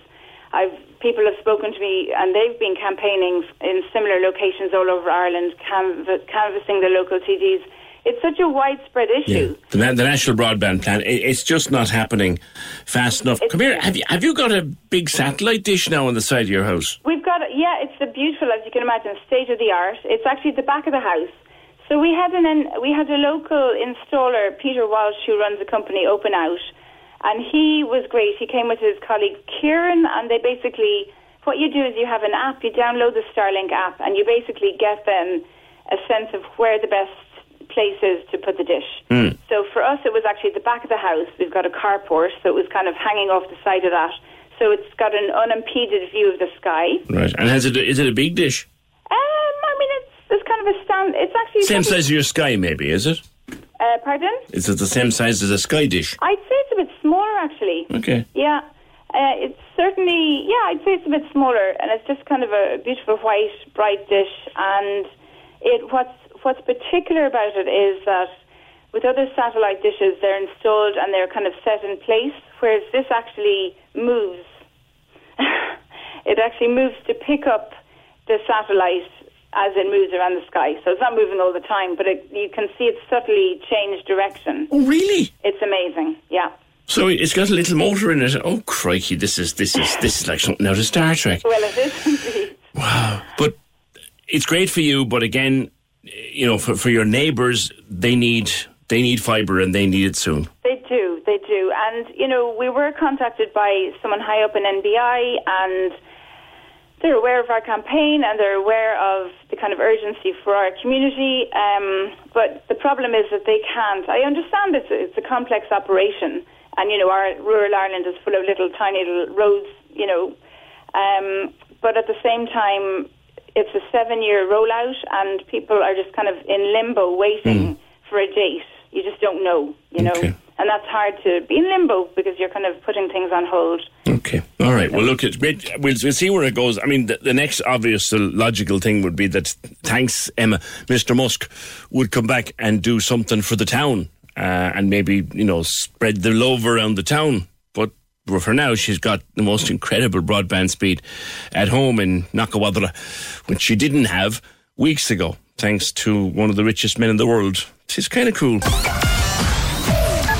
The lines are live. And we're ready to talk. Can we just talk? Call 1850 715 996. Text or WhatsApp 083 396 96 96. Email opinion at 96fm.ie.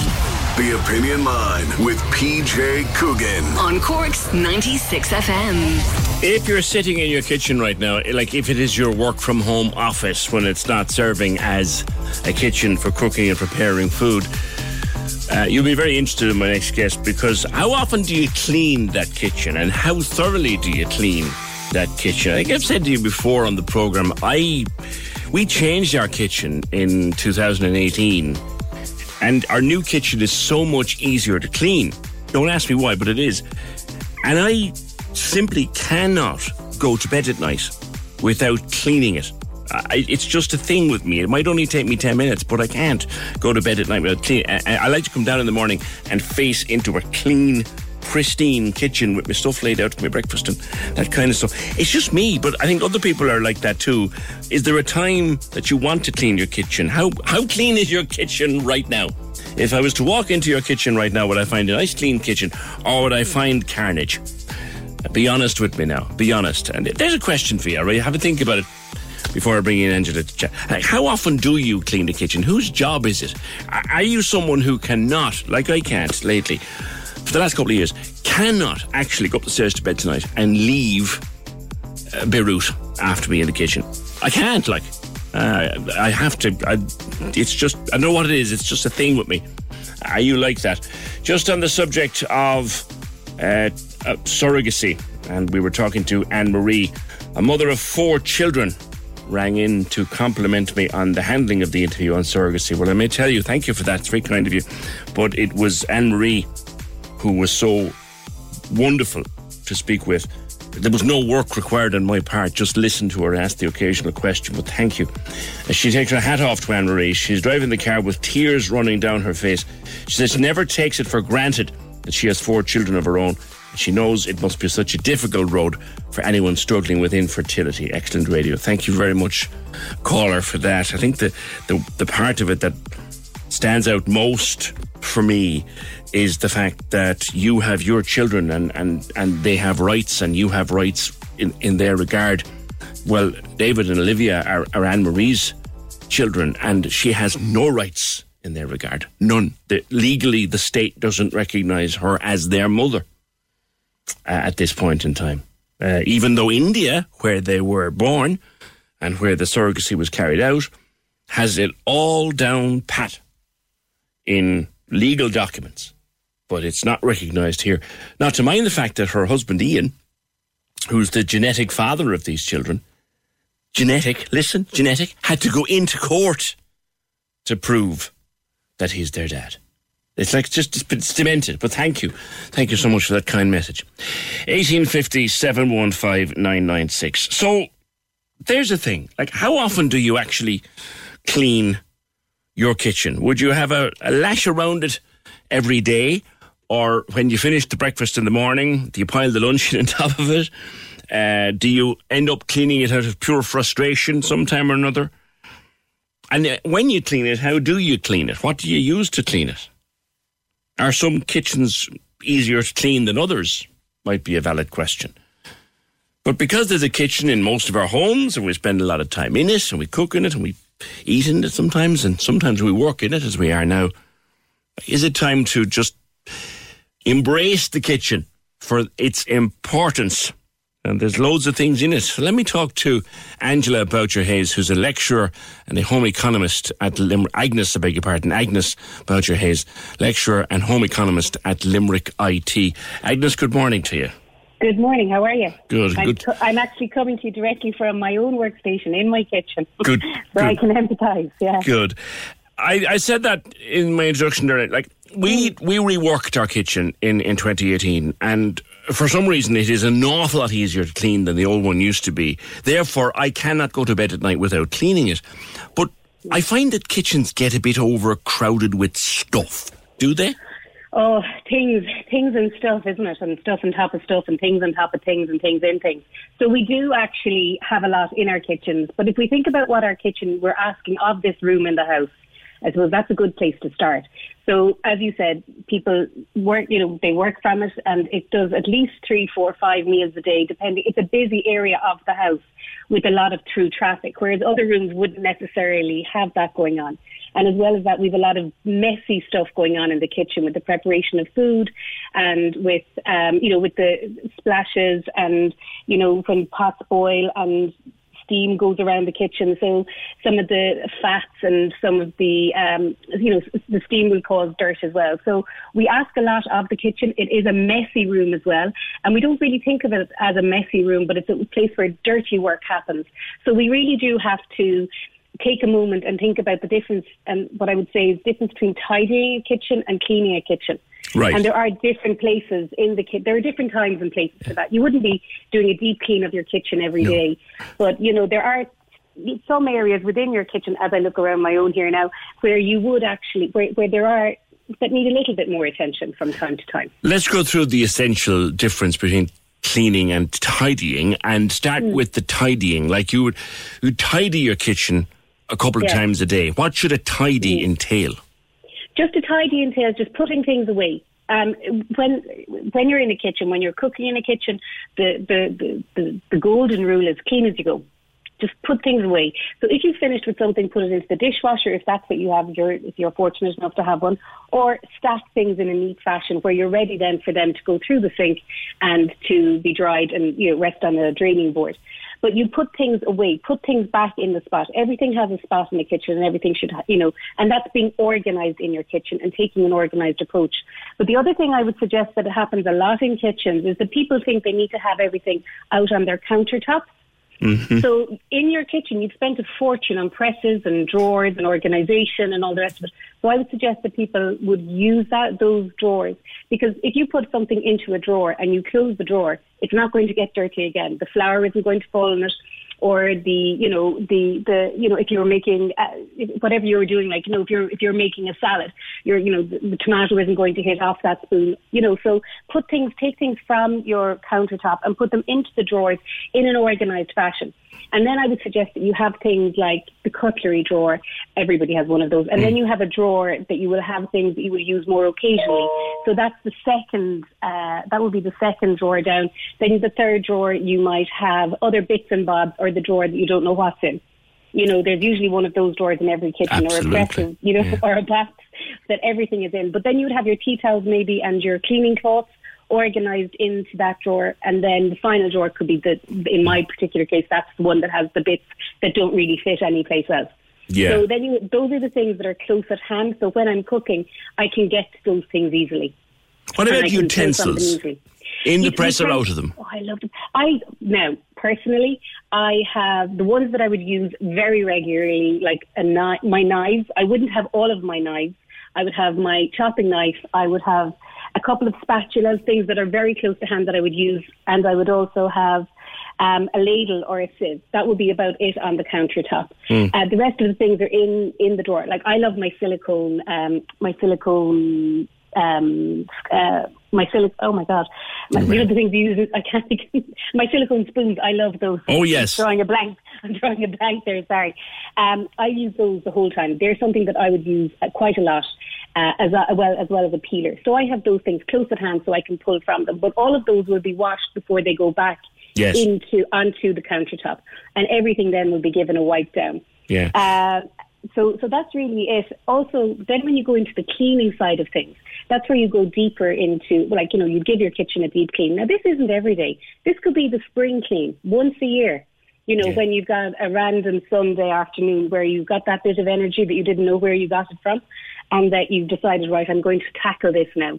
So around, you know, you'll take everything. You might take things out of your presses and you go into the far back of your presses. So you'll find those spices and herbs and that extra curry powder that you didn't realise you had. Bring them all out and then see which ones are still usable, which ones are still uh, viable, and which ones you want to discard. You know, because you know if you haven't used something in a year and a half, check the use by and sell by dates on those as well. So everything comes out of the press, and then you start cleaning from the top of the press down. Dirt falls down. So you, you know, it's a simple thing because somebody might think, oh, I'll start here. But dirt falls down. So take everything, uh, just a cloth. And your cloths are important in a kitchen when you're cleaning as well and when you're tidying. Uh, you know, your cloth. We tend to use microfiber cloths an awful lot now. Yeah. These are what are being advocated for. And these are, they- they're really fine thread and that's what makes them really useful in a kitchen because they clean and they don't leave streaks and they don't leave, um, uh, fluff after them. So they're really good on glass and on nice shiny surfaces, which we Mhm. tend to have in kitchens now. And possibly with your own kitchen as well. Remember, you, you're using m- more modern uh, fiber, uh, fabrics and uh, materials in your kitchen. So that's probably why it's easier to use. It's, clean I tell you what it is. We have a stone worktop, Yeah. and you just wipe it. it, yeah, and those microfiber cloths are brilliant. Now, I Mm. just use we, we just use warm soapy water, but can Yeah. you use? sh- Should you use anything else? No, not in a stone because stone is a natural. Uh, it, it's a natural material, so you have to remember that it's got a finish on it as well. So if you start using vinegars and things like that on that kind of a surface, you're, you might be causing more problems than than curing. So I would generally advocate as well, the same as yourself, just warm soapy water and a good microfiber cloth, and then clean down. I, you know, you can. There are lots of different. A lot of people are using bicarbonate um, or what was bread soda, um, because that would have an abrasive effect. But that does, remember, have an abrasive effect. Yeah. It, it is, you know, the and shine also then it. it will take the shine, but also the vinegars, just to be, you know, on wood floors and things like that, vinegar will strip. It will strip your varnish. Yeah. So just to be careful. Brilliant in bathrooms for shininess and, you know, people can add essential oils to them and cleaning sinks and that kind of thing. But just make sure, just check, you know, what you're using, where you're using it. Do you know around the sink where the sink is is sealed in with that little bit Mm. Of silicone that the that the plumber put in, right? That lovely Yeah. piece of white silicone. Mhm. That gets grimy, and it's hard to get that grime off. Any It ideas? can be. Uh, well, listen, when you're cleaning, when you're when you're tackling jobs like this, and when you look and you see and you can no longer stand, and you decide, right, this is it now, attack. Uh, toothbrush. A toothbrush is fabulous for that kind of thing because you don't want to break the silicone seal that is around it. But it's so, so just to remember that. So if I was looking like personally around a hob where it isn't, you know, doesn't have a silicone seal and it, it can get really dirty, I would get a microfiber cloth, wrap it, wrap a knife in it, like a just your regular Yeah. um, dinner knife, and just go around it. You'd be with the- amazed what comes out. cloth. You'd be terrified about what comes out. So um, with the sink, though, because you have that seal, you don't want to go at that with a knife. But what you do, what you can do, is you can get a little bit. You can use a toothbrush and just scrub that, Hmm. scrub around it with a toothbrush. Uh, now, it's a toothbrush that you're not going to use again. Of course. you know, just And would you put anything on the toothbrush to lift the grime? depends depends on what you want to do. Like there are some like some people like bleaches. I don't really use bleach in the kitchen because I feel that it's um, from a food safety point of view. That's just myself. I would really use um, purpose built things, a purpose made cleaners for a kitchen. So whichever one you choose, whether it's um, Mr. Muscle or a Jif or a you know, I would tackle it with something like that. Or you could use baking soda Yeah. with that if you wanted to go more eco-friendly. The baking soda can be used with that one as well, and that one can. It's just that little bit things. abrasive, but won't damage Yeah. the silicone. And Jif, Jif, Jif can be the same thing as well. I, I or Cif as it's now called, but um, that would be another one that you could use. You know, anything that has a little bit of abrasive in it. But remember, don't use that on your hob if you have a um, a glass hob or uh, an induction hob or a, you know anything like that, because it, that that that will um, it'll take the, the, the markings off. So just to be careful. We're starting to right get questions, as I knew we would, Agnes. Oh, Uh, put the right Andrea. And another another pet hate of mine. Now, now we we've got one. I just go up to the electrical stop uh, shop and I buy the the foamy stuff that goes into it. But for extractor fans, cleaning the filters, Oh, yeah. it's a rotten job. It is, yeah, but I mean, again, it's just soap and water. You can, uh, or you can replace them. It's really the charcoal filter that you would replace in that, but the actual grime itself, that really is just every every. Well, from it's an annual job for me, um, but just take them out and put them into hot soapy water, boiling water with soap. You could get your toothbrush at this again because there can be uh, a lot of serration on it, or you know, different little gr- grooves. So get at it, but just get at it with a sponge, and that really is just elbow grease, and go with that. That's what I would use Yeah. for the extractor fan, and then you can put some of them through dishwashers as well, Yeah. depending on what you have. Soaking them overnight in boiling water, just let them sit there in boiling water. I find that washing up liquid is brilliant because it, it, it takes it it, it Yeah. loosens the fat. It's oh, fantastic. Yeah, but I'd actually just pour the boiling water over them, like scrub them down with the with the with the washing up liquid. Scrub them, give them a good old scrub with that, and then pour hot water, boiling water from the kettle over it. Yeah. And you will be amazed what you can see just run off that. Yeah. And as well as that, it's a safety thing as well. You don't want too much grease building up in that because that can cause fires. You know the way stuff builds up to in presses. Like Lisa has been on from Knocknaheeny. She said the press under my sink. Oh, this press that that's that, that's, That's like a that's Aladdin's cave, right? Yeah, That's yeah. consistently full of different bottles, deter- detergents, cloths. I never quite know what's in there or how to get Mm. On top of it. Can I organise it? You can. Well, what I what I would suggest that you do is you look at what's in there. So, have you got your products? Like, it sounds like there's quite a number of products there. So, this is a person who likes buying products. So, have you got your stainless steel cleaners? Take all of them, pu- put everything out. Everything comes out of. Take one of everything, and then put the others away into a storage press that it's not used every day. So, you'd have your stainless steel cleaner, maybe your floor cleaner. maybe uh, an all-purpose cleaner for for countertops, and an abrasive. And then in a little, like you can get them in Dunnes Stores or in any supermarket or in any, you know, you can get a little box, any box that you have, and put your clothes in that. So therefore, you have your stuff for cleaning the kitchen, and then probably in that press as well, um, there might be your detergents for your washing machine and for your dishwasher. And again, just have one of each of them. Or even if you wanted to make it a little bit easier, so you're not dealing with lots of packages, take the pods or whatever you're using out of the big packet and put them into the smaller little boxes. Mm. So you can then see exactly what you have. Yeah. And as you use them, bring back in the one that, uh, and I would start for a press like that. I would start with, uh, I would take out the ones that are fuller, and I'd leave in the ones that are emptier, and then just use those. And once they're gone, then you can actually assess what you have. Um, and just don't buy any more for the time being until they're all gone. Yeah, actually, you know, way- we're only discussing it at home at the weekend, uh, particularly now in the summer where the weather was warmer and you know, stock rotation, as it were. Like even in the fr- even in the fridge, you go you go to take something out of the fridge, take the butter out, for example, or whatever. Oh God, there's a lovely packet of raspberries that they're been they're they're out of date and they have been for a week. Can't like rotating your stock so that the fresh fruit that needs to be eaten today and tomorrow is at the front.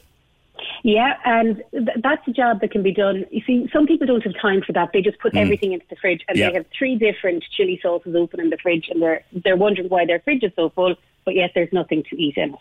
So I would again say everything out to begin with, and then if you have three open, just say for example chili sauces, um, sweet chili sauces, put them all into one. Put them all into one, and then that's one thing. Um, when it comes to fresh fruit and vegetables, again, it's about organising what you have. So, what do you use most often and most frequently? Um, so if you have your you have your salad uh, boxes at the bottom of your fridge, and you put your fresh fruit in there. If the fruit is in there the whole time, you know exactly where it is, and that's you see that's not the that's uh, a cool enough. That's appropriate for the salads and for the fruit. And then uh, as you go up, um, like you'd have your your maybe your sauces on the top. But again, go through your sauces when you take them out and when you wipe down the fridge, because all a fridge really needs is a wipe down Yes. um, with with the warm cloth and uh, a bit of soapy water, and then just rinse it off. Um, but go through the, the best before dates, or sorry, with sauces, it would be a use by date. So go through those and discard anything that is out of date, that has gone beyond the use by date. And there is also probably a press in your house where you have a pile of jams and preserves Yeah. and things that are there since 2018. You brought up an absolute beauty now, the use by versus the best before. Yeah. Uh, There is this idea that they're the same thing, but they're absolutely not. Use by means if it was yesterday, throw it out. Best before means it's not toxic waste just yet. It'll, it's still usable. Yeah, use by and best before. So all products across the EU, this is a piece of EU le- legislation, and all products across the EU have a minimum date of durability. There are several exceptions to it, but that's like wines and vinegars and things like that. We don't need to worry ourselves about those. Uh, they, they don't tend to last that long. But uh, what we have is a use by date and a, a best before date, and this has eradicated what was there before. There was a sell a sell by date, so that's gone. Now there's no ambiguity. We have a minimum date of durability. Use by date is any time beyond that point, that food is actually a hazard to health. So that is a danger. So scientists have checked this food out. They've said this food has this amount of time on it. Day after that, it could make you sick. There is a possibility that it will make you sick. Within a day. that's what the science says. Wow. I'm going to go with that. You know, because this is the date that they've pushed it to. Because remember, everybody producing food, all the producers will push their dates so that they can, you know, from transport, they'll push their dates out as far as they can, as long as they're they're within the parameters of safety. Um, so that's important. And sometimes you'll find a use by date um, that will also say if you've o- the use by date is say December 2021, but we've opened it today, and the product says use within three days of consume of, of opening. You know, so once it's in its static state, the food, it's fine. But once it's opened, you've opened it to the environment. Um, microorganisms can start to grow, so we have to be careful about that. But Actually, you that's a, a goes back to the fascinating one there, Agnes? And you know the way you get fish, okay? Mhm. And the Yeah. fish is vac packed, Yeah. right? So it's Mhm. it's it's in this really tight vacuum Mm-hmm. container, and it's got a use by date. Mm-hmm. Does the use by date apply if it's still in the vac pack? I would suggest that the fish probably has a best before. Well, it would have a best before date, and well, actually, it could have a use by date as well. Mainly just to finish with the best before. Sure. Best before is usually for perishable foods. So the food isn't hazardous beyond that point. However, it's not at its best. I So. The example I would use is a cream cake. You buy a beautiful cream sponge, and it's best before uh, Wednesday. You go great, but by Thursday it's not gone off. The cream isn't at its best, but it's not gone off. So with when once you once you with to go back to your question about the fish, once you change the environment that the food is in, you've opened it to so vacuum packing eradicates oxygen. So that means aerobic bacteria can't operate. Once you uh, un- unseal or you break that seal, aerobic bacteria can operate within that piece of fish. So you have to use it within the day or two days or whatever it says on it. So you see, the reason that we do these things that we vac pack, we tin, we can, we bottle, we pickle, is to prevent the growth of bacteria and to keep the food safe. So really, that's that's what we're what we're aiming for at any stage within the food production. Smells coming from the bin. Oh, smell, well, you've got to clean your bin. You see, people forget to clean the bin, and they can clean the inside, but the place they tend not to look because we how often do you do it is the lid of the bin. There can be smells coming from the lid of the bin. So take out the bin and uh, clean the bin, wash the bin out. And I mean, even if you have the tall bins, you know, get a little, get get your cloth, put some hot water into it, get some soap, and wash it out. Also, then wash the area, the pedal and the ground beneath it, and if there's the in, the interior, you know, the the, the so you take out the insert and give a wipe around to the metal bit on the outside. And then also make sure that you wipe the top of the bin. And I'll just give you, I suppose, this is something that I, I find when you're actually using um, plastic bags in the bin, you use, you know, if you use an appropriate size plastic bag, it makes it easier because then you're not throwing food or food isn't falling around. Mm. But I don't know if you've ever thought about this, but you know when you get your dry cleaning back, Yeah. so the dry cleaning bag, there's a hanger out the top of it. So you take that plastic bag, not the top of it, and that, that actually fits really nicely into a tall bin. So you don't actually have to spend money on extra plastic bags. Except the fact that they've tried it, to, they've rolled it up and tied it with sellotape, and you get the sellotape off it, it yeah, all rips. well, but I, yeah, I get what yeah. you get. Yeah, I know what you're getting at. not, Yeah. Yeah. So- So you just and but, but but just be careful when you're carrying that bag out to the bin that you hold the top of it and the bottom of it. But other than that, it should you know they're they're actually really handy for that. Okay. All of this stuff is time consuming. And when I talk about Mm. not going to bed at night without tidying up the kitchen, I mean tidy it, like put away what's out, make Mm. Yeah. Mm. sure the dishwasher is running and whatever, and, and everything is clean. But how often should you do these deeper maintenance jobs? And should you set them, set a time on a Saturday morning maybe for, for doing it? Well, I think that you know people have busy lives, and you know when people have busy households, you know they're probably running to different training things and all of the rest of it. I would say tackle one job as you go, one job at a time, because one job will probably lead to another. But if you have to think about cleaning the whole thing from top to bottom, you get turned off and you'll just tip away as you used to. So take one press out. Just take one press a week or one press, and you'll be surprised how often that's done. But you only need to do that really once a year. You know, those big, the, like cleaning out all of the presses, taking everything. And don't forget to clean underneath your presses as well, beneath your presses, if you've got overhanging presses. Um, because a lot of the steam um, can, you know, and that will carry different uh, fats and parts. Yes. That will build up underneath the presses. And Oh, I- you I- take a look under. I had a misfortune be surprised. discovery one time. when I was wiring up, this is a while ago, I was wiring up a light Mm, onto the, and I, I put my hand up and the gunk yeah. 'Cause we'd forgotten it. Desperate. Yeah, but you do because you don't look. uh, You know, you generally don't look under there. And as well as that, if you have lights uh, beneath those presses, just remember to wipe them occasionally because that will give you more illumination and you'll be able to see to see more of what you're doing. But yeah, so those bigger jobs, they're they're occasional jobs. And you know, it's up to yourself if you're that disciplined that you would actually do it once a week. On No, a God, no. God, no. People tend not to be. People tend not to be. So I would suggest that when the mood strikes you, go with it. You know? All right. And what I would suggest is from the top to the bottom and then always moving out the door. Out the door from the kitchen. So moving everything, all of the, the rubbish gets shoved, put out. It doesn't, you know, so the, the, the anything you don't need goes out the door. Yeah. And your floor then is the last thing that you'll do. Yeah, yeah. Oh, that that, and you could do that.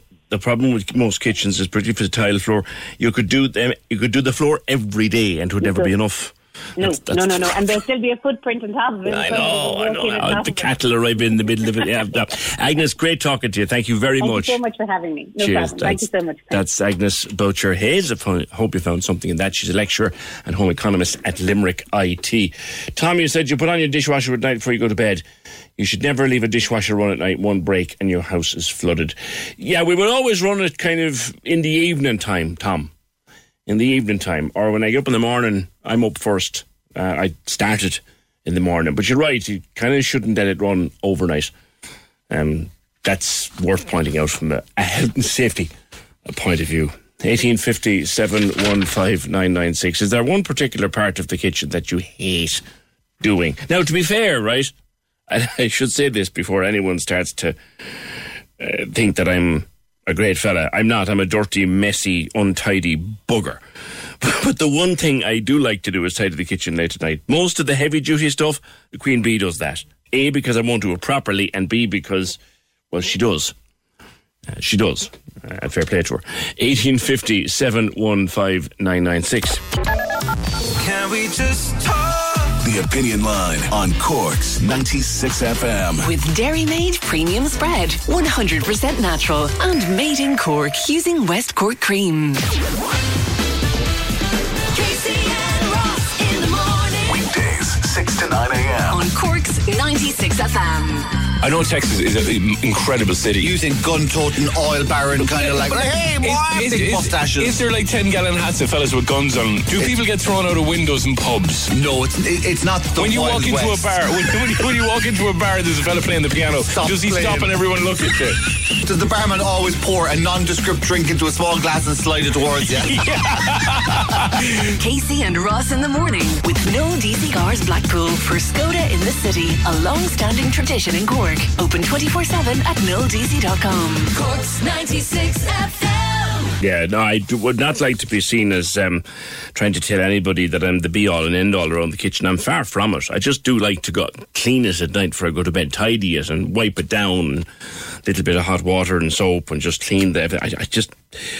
And it was I live it be grand before. No, I don't. I can't. Jeez, I can't. Not on a work morning anyway. 1850 715 996. Do you remember The Secret? You do?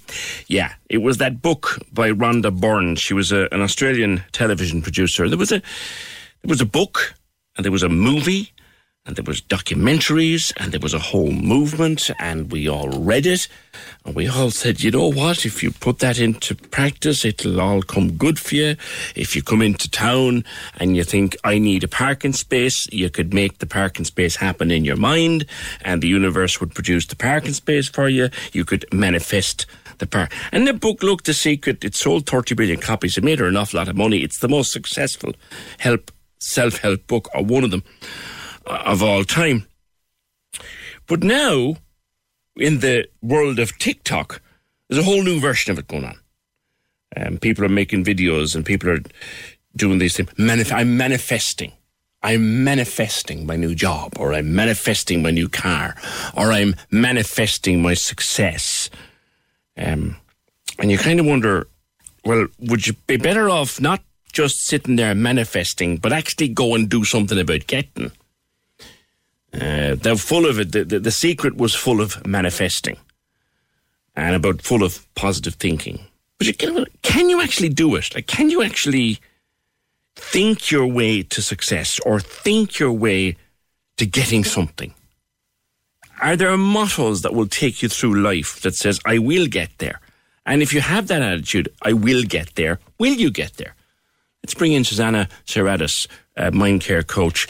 Susanna, we all remember The Secret. I read it. I have to say I did it for a bit. I kind of said, right, I'm coming to town, I want to park a space. And miraculously, a parking space would, would, would appear. I, I don't know whether it was the book or just coincidence. But manifesting is a big thing again. Good morning. Good morning, TJ. How are you? Great. Yes, it is. It's become a bu- buzzword. But I have to say, it's going back to beyond the 1800s. So books are great things because they record great mem- minds. Mm. Could you get And a tiny bit closer to that phone for me, Susan? Susanna? Oh, can you hear me now? Yeah, just a little bit closer. There's an echo on it. That's great. Okay. That's better Is now. that, is that better now? That's much better now, yeah. So it goes back goes back a lot. It goes back before Rhonda Byrne, does it? It Uh, way before Rhonda Byrne. So we have the privilege of going back to teaching from the as far as the 1800s, from writers curious about the human mind. So fast forward, we can take these teachings and take them to another level. And that's what Rhonda Byrne did with The Secret, which is amazing. So for the first time, the law of attraction, which was known many, many years ago, ha- that thought becomes things, and therefore you can manifest your life has become mass general knowledge and part of pop culture. And as you mentioned, part of TikTok. Mm. Now you mentioned the people just kind of sitting on the couch and wishing for, for everything and anything without taking action. Well, there are usually two categories of people who have an understanding of the law of attraction. So category one, people who are only focused on the external material possessions. So a dream home, I want that dream car, I want that dream body, but I'll just sit here and wish for it.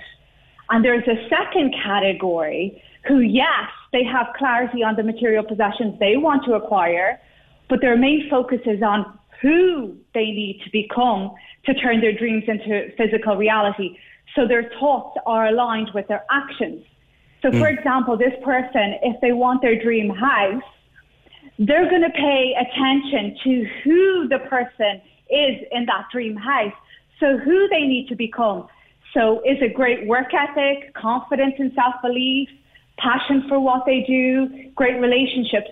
So when you start focusing on the mindset and character to get the material possession, that's when you really are a master of manifesting. That's kind of the clever bit, isn't it? That it, you know, say something a simple thing like I, I need to, I need to lose two stone. You can't think yourself thin. You have to act yourself thin. So you can think, you can think about it all day, but it won't happen until you actually do something about it. You're so right. So a lot of us are just thinking, you know, like those healthy teas that we just drink and think they're going to slim us down or that slim fast. Well, it might help. It's actually becoming the healthy person, becoming the person that wakes up and exercises first thing in the morning, the person that is actually conscious of eating those green vegetables and not eating as much and cutting down on the pasta or the rice. So you have to become healthy and fit in order to to be healthy and fit. Yeah. Someone said to me one time, uh, Susanna, I have a very nice piece of advice. Do you know, at a time of change in, in my life, someone said to me, Do you know what? What's really important is believe in yourself. Because if you don't believe in yourself, you don't have the right to have anybody else believe in you. How important is that? It's everything. It's everything, PJ. So, you know, there's another buzzword, self-care and self-love. Mm-hmm. And self-care is about knowing yourself and what's best for you. So the more self-care you give yourself, the more self-love you'll get.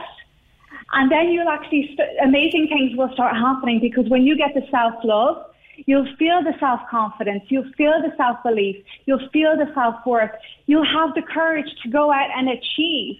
And only when you start doing that and being that person will other people believe it. Because if you don't believe it in yourself, how can other people believe in it? Yeah. See, there's a thing too, and we were all brought up. Well, I'm a bit older than you now, but I, I always remember a thing that older people would say when, like when I was young. Older people would say someone would appear on the television, and they'd be confident and articulate, and they would be making their point strongly. I often remember, actually, God rest him, that Jonathan Philbin Bowman is, comes to mind. But people used to say, "Ah, he's very full of himself." We have to get over that, don't we? yeah, yeah, we really do. Because that thinking comes from ego. So it's thinking that you're great, thinking that you're amazing. And that person isn't just thinking, that person is believing they are, so they're becoming it. So it's actually coming from the inside out. And the person sitting watching that person on TV is thinking they're full of themselves only because they haven't done the work themselves. But if they had done the work themselves to know what it takes to get to that level in terms of mindset, in terms of emotion, emotionally managing, hmm. They would say, I know what that takes. And do you know what? fair play to that guy or that lady for achieving that Mm. because it takes a lot of work and it's all an inside job. It seems like it's invisible, but you will see it. Do you think a lot of people fruition. grew up, Susanna? Do you think a lot of people grew up with a lack of confidence and a lack of the ability to even communicate well because they took that message on board? Don't be full of yourself. Yeah, because anything that's said to you and that you believe, whether it's coming from a parent, a teacher, a movie, a radio show, a TV advertisement, it goes into your subconscious mind if you allow, if you believe it and you allow it to believe, you allow it to go in.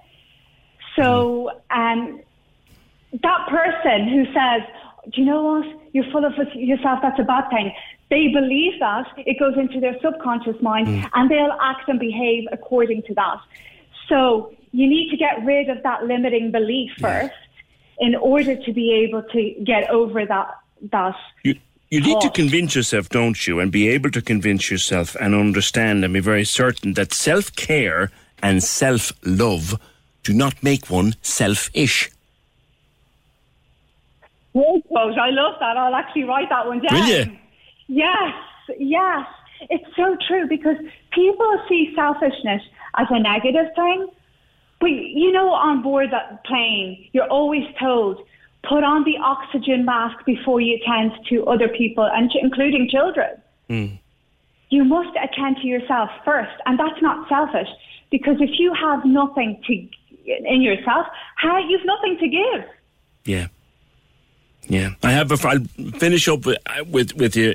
I have a friend who's a, a therapist, and even if you meet in the street and you chat, she'll always finish with something that has stuck with me for years. Mind you, there's only one you. That's all part of this. Yes. You, th- that, I love that. Mind you, there's only you. Yeah. No matter where you go, you always take yourself. So start taking responsibility for things that happen because you're always the common denominator. Mind yourself, mind your mind, and just have fun. Yeah. And be who you are, and don't be a bit ashamed of it. Exactly. All right. Exactly. Susanna, great talking to you. Great talking to PJ. Take Bye. care. That's, cheers. That's Susanna uh, Serratis, mind care coach uh, on manifesting. It's look, this is you can you can take or leave what the secret was, but we we now have to focus on being the best of ourselves and look after yourself. Have rules that apply to you, and if that involves telling people to f off until tomorrow because today is a me day, then that's what you need to do. And can you make it happen if you want it to happen? Well, you kind of have to do something about it. And that's the hard part. 1850 715 Can we just talk? The Opinion Line on Cork's 96 FM. With Dairymaid Premium Spread, 100% natural and made in Cork using West Cork cream. Can we just talk? The Opinion Line with PJ Coogan Text or WhatsApp now 083 396 96 96. on Cork's 96 FM. Seen the lane down by the side of the Metropole over the last uh, few days. Harley Street. Hundreds, if not thousands, of coloured handprints. They arrived there. uh, Over the last few days, and Taoiseach Micheál Martin and the Lord Mayor Joe Kavanagh got together to launch, to launch the initiative over the weekend. It's it's a coming together of the Trigon Hotels, uh, Cope Foundation, and others. And uh, Kathleen Lenihan is Strategic Director of HR at Trigon Hotels and can tell us more. Kathleen, good morning. Good morning, PJ. How are you? Good. It's gorgeous. It's just wonderful. How did it come about? Well, the idea came about really about nine months ago um, from a HR meeting and following the recruitment of our fourth member of Ability at Work. Um, we really just wanted to kind of symbolise the joining of the two communities together. Um, we then pitched the idea with our sales and marketing teams and then to our managing director, Aaron Mansworth, and um, they gave us their full backing and support. Tell me a tiny bit about Ability at Work. Ability at Work are um, a, a, they're part of the COPE Foundation, and they provide a person-centred support employment service, which enables their members to choose a career path to be financially independent. Mm. And we linked up with them about two years ago. And um, we've been very fortunate to work very closely with their job coaches who are really invaluable. And they come on site with their participants and they stay with them until they're comfortable in the workplaces. Mm. It's a remarkable way of getting people into workplaces and coaching them and mentoring them until they're confident enough to, to take up a paying job. It's brilliant. Exactly, because everybody has a, a, different way of learning. Everyone has a different ability, and as employers, we really feel that it's it's our job really to make um, make the workplaces accessible for for everybody. Mm. Now, who did the artwork? The artwork was done by Kevin O'Brien. He is um, from Madaba Cork, and um, he did the words. And then members of Trigon Hotel Group and Ability to Work and COPE Foundation came and placed their, their hands on the wall. And. I hmm. must say, Pat McDonnell's were fantastic. They sponsored the paint for us. I'm just looking, trying to figure out how many handprints are there. There's hundreds, if not thousands, of them. Oh, well, there's hundreds there, definitely. Um, some of us now put our handprints on twice. On twice, we got a bit carried away, but it, it, was it was really just a, a beautiful moment, to be honest. Yeah. And um, because the pandemic has been so difficult for all of us, but I, we've managed to, to retain our links with a COPE Foundation throughout yeah. the pandemic. Um, we ran a number of learning and development initiatives which were attended by their members. We provided rooms for them so they could continue their one-to-one supports. Yeah. And um, you know, we, we just we've we've got a great bond in the last two years, and um, we've been very happy to have given four members employment and placed several of their members on, on work placement. Yeah, no, it's lovely, and it's, in fairness to you, credit must be given to the group because you've made great use of that lane uh, throughout the pandemic in particular. I remember I had mulled wine there on Christmas Eve, frozen, but it was lovely. It's a beautiful, it's a beautiful street, and um, you know, I think um, from going up there every day, you can see that a lot of people are, are using it much more, and, and hopefully now as uh, as we reopen. Um, you know, lots more people will come up and down that street. It's lovely, absolutely, and congratulations on it. And look forward to seeing everyone in the Metropole at the weekend cousin. Calling in for a visit because they're open again. Um, and that's great to see. It's beautiful. Take a walk down. You'll see that it's like the colour. It's a splash of colour. When the sun goes down that street, it's gorgeous. Absolutely. Wonderful. And that's kind of it for today. We've been busy. The programme edited by Terry Brennan, produced and researched by Fiona Corcoran. And I'll see you tomorrow just after nine. When you make decisions for your company, you look for the no brainers. If you have a lot of mailing to do, stamps.com is the ultimate no brainer. Use the stamps.com mobile app to mail everything you need to keep your business running with up to 89% off USPS and UPS. Make the same no brainer decision as over 1 million other businesses with stamps.com. Use code PROGRAM for a special offer. That's stamps.com code PROGRAM.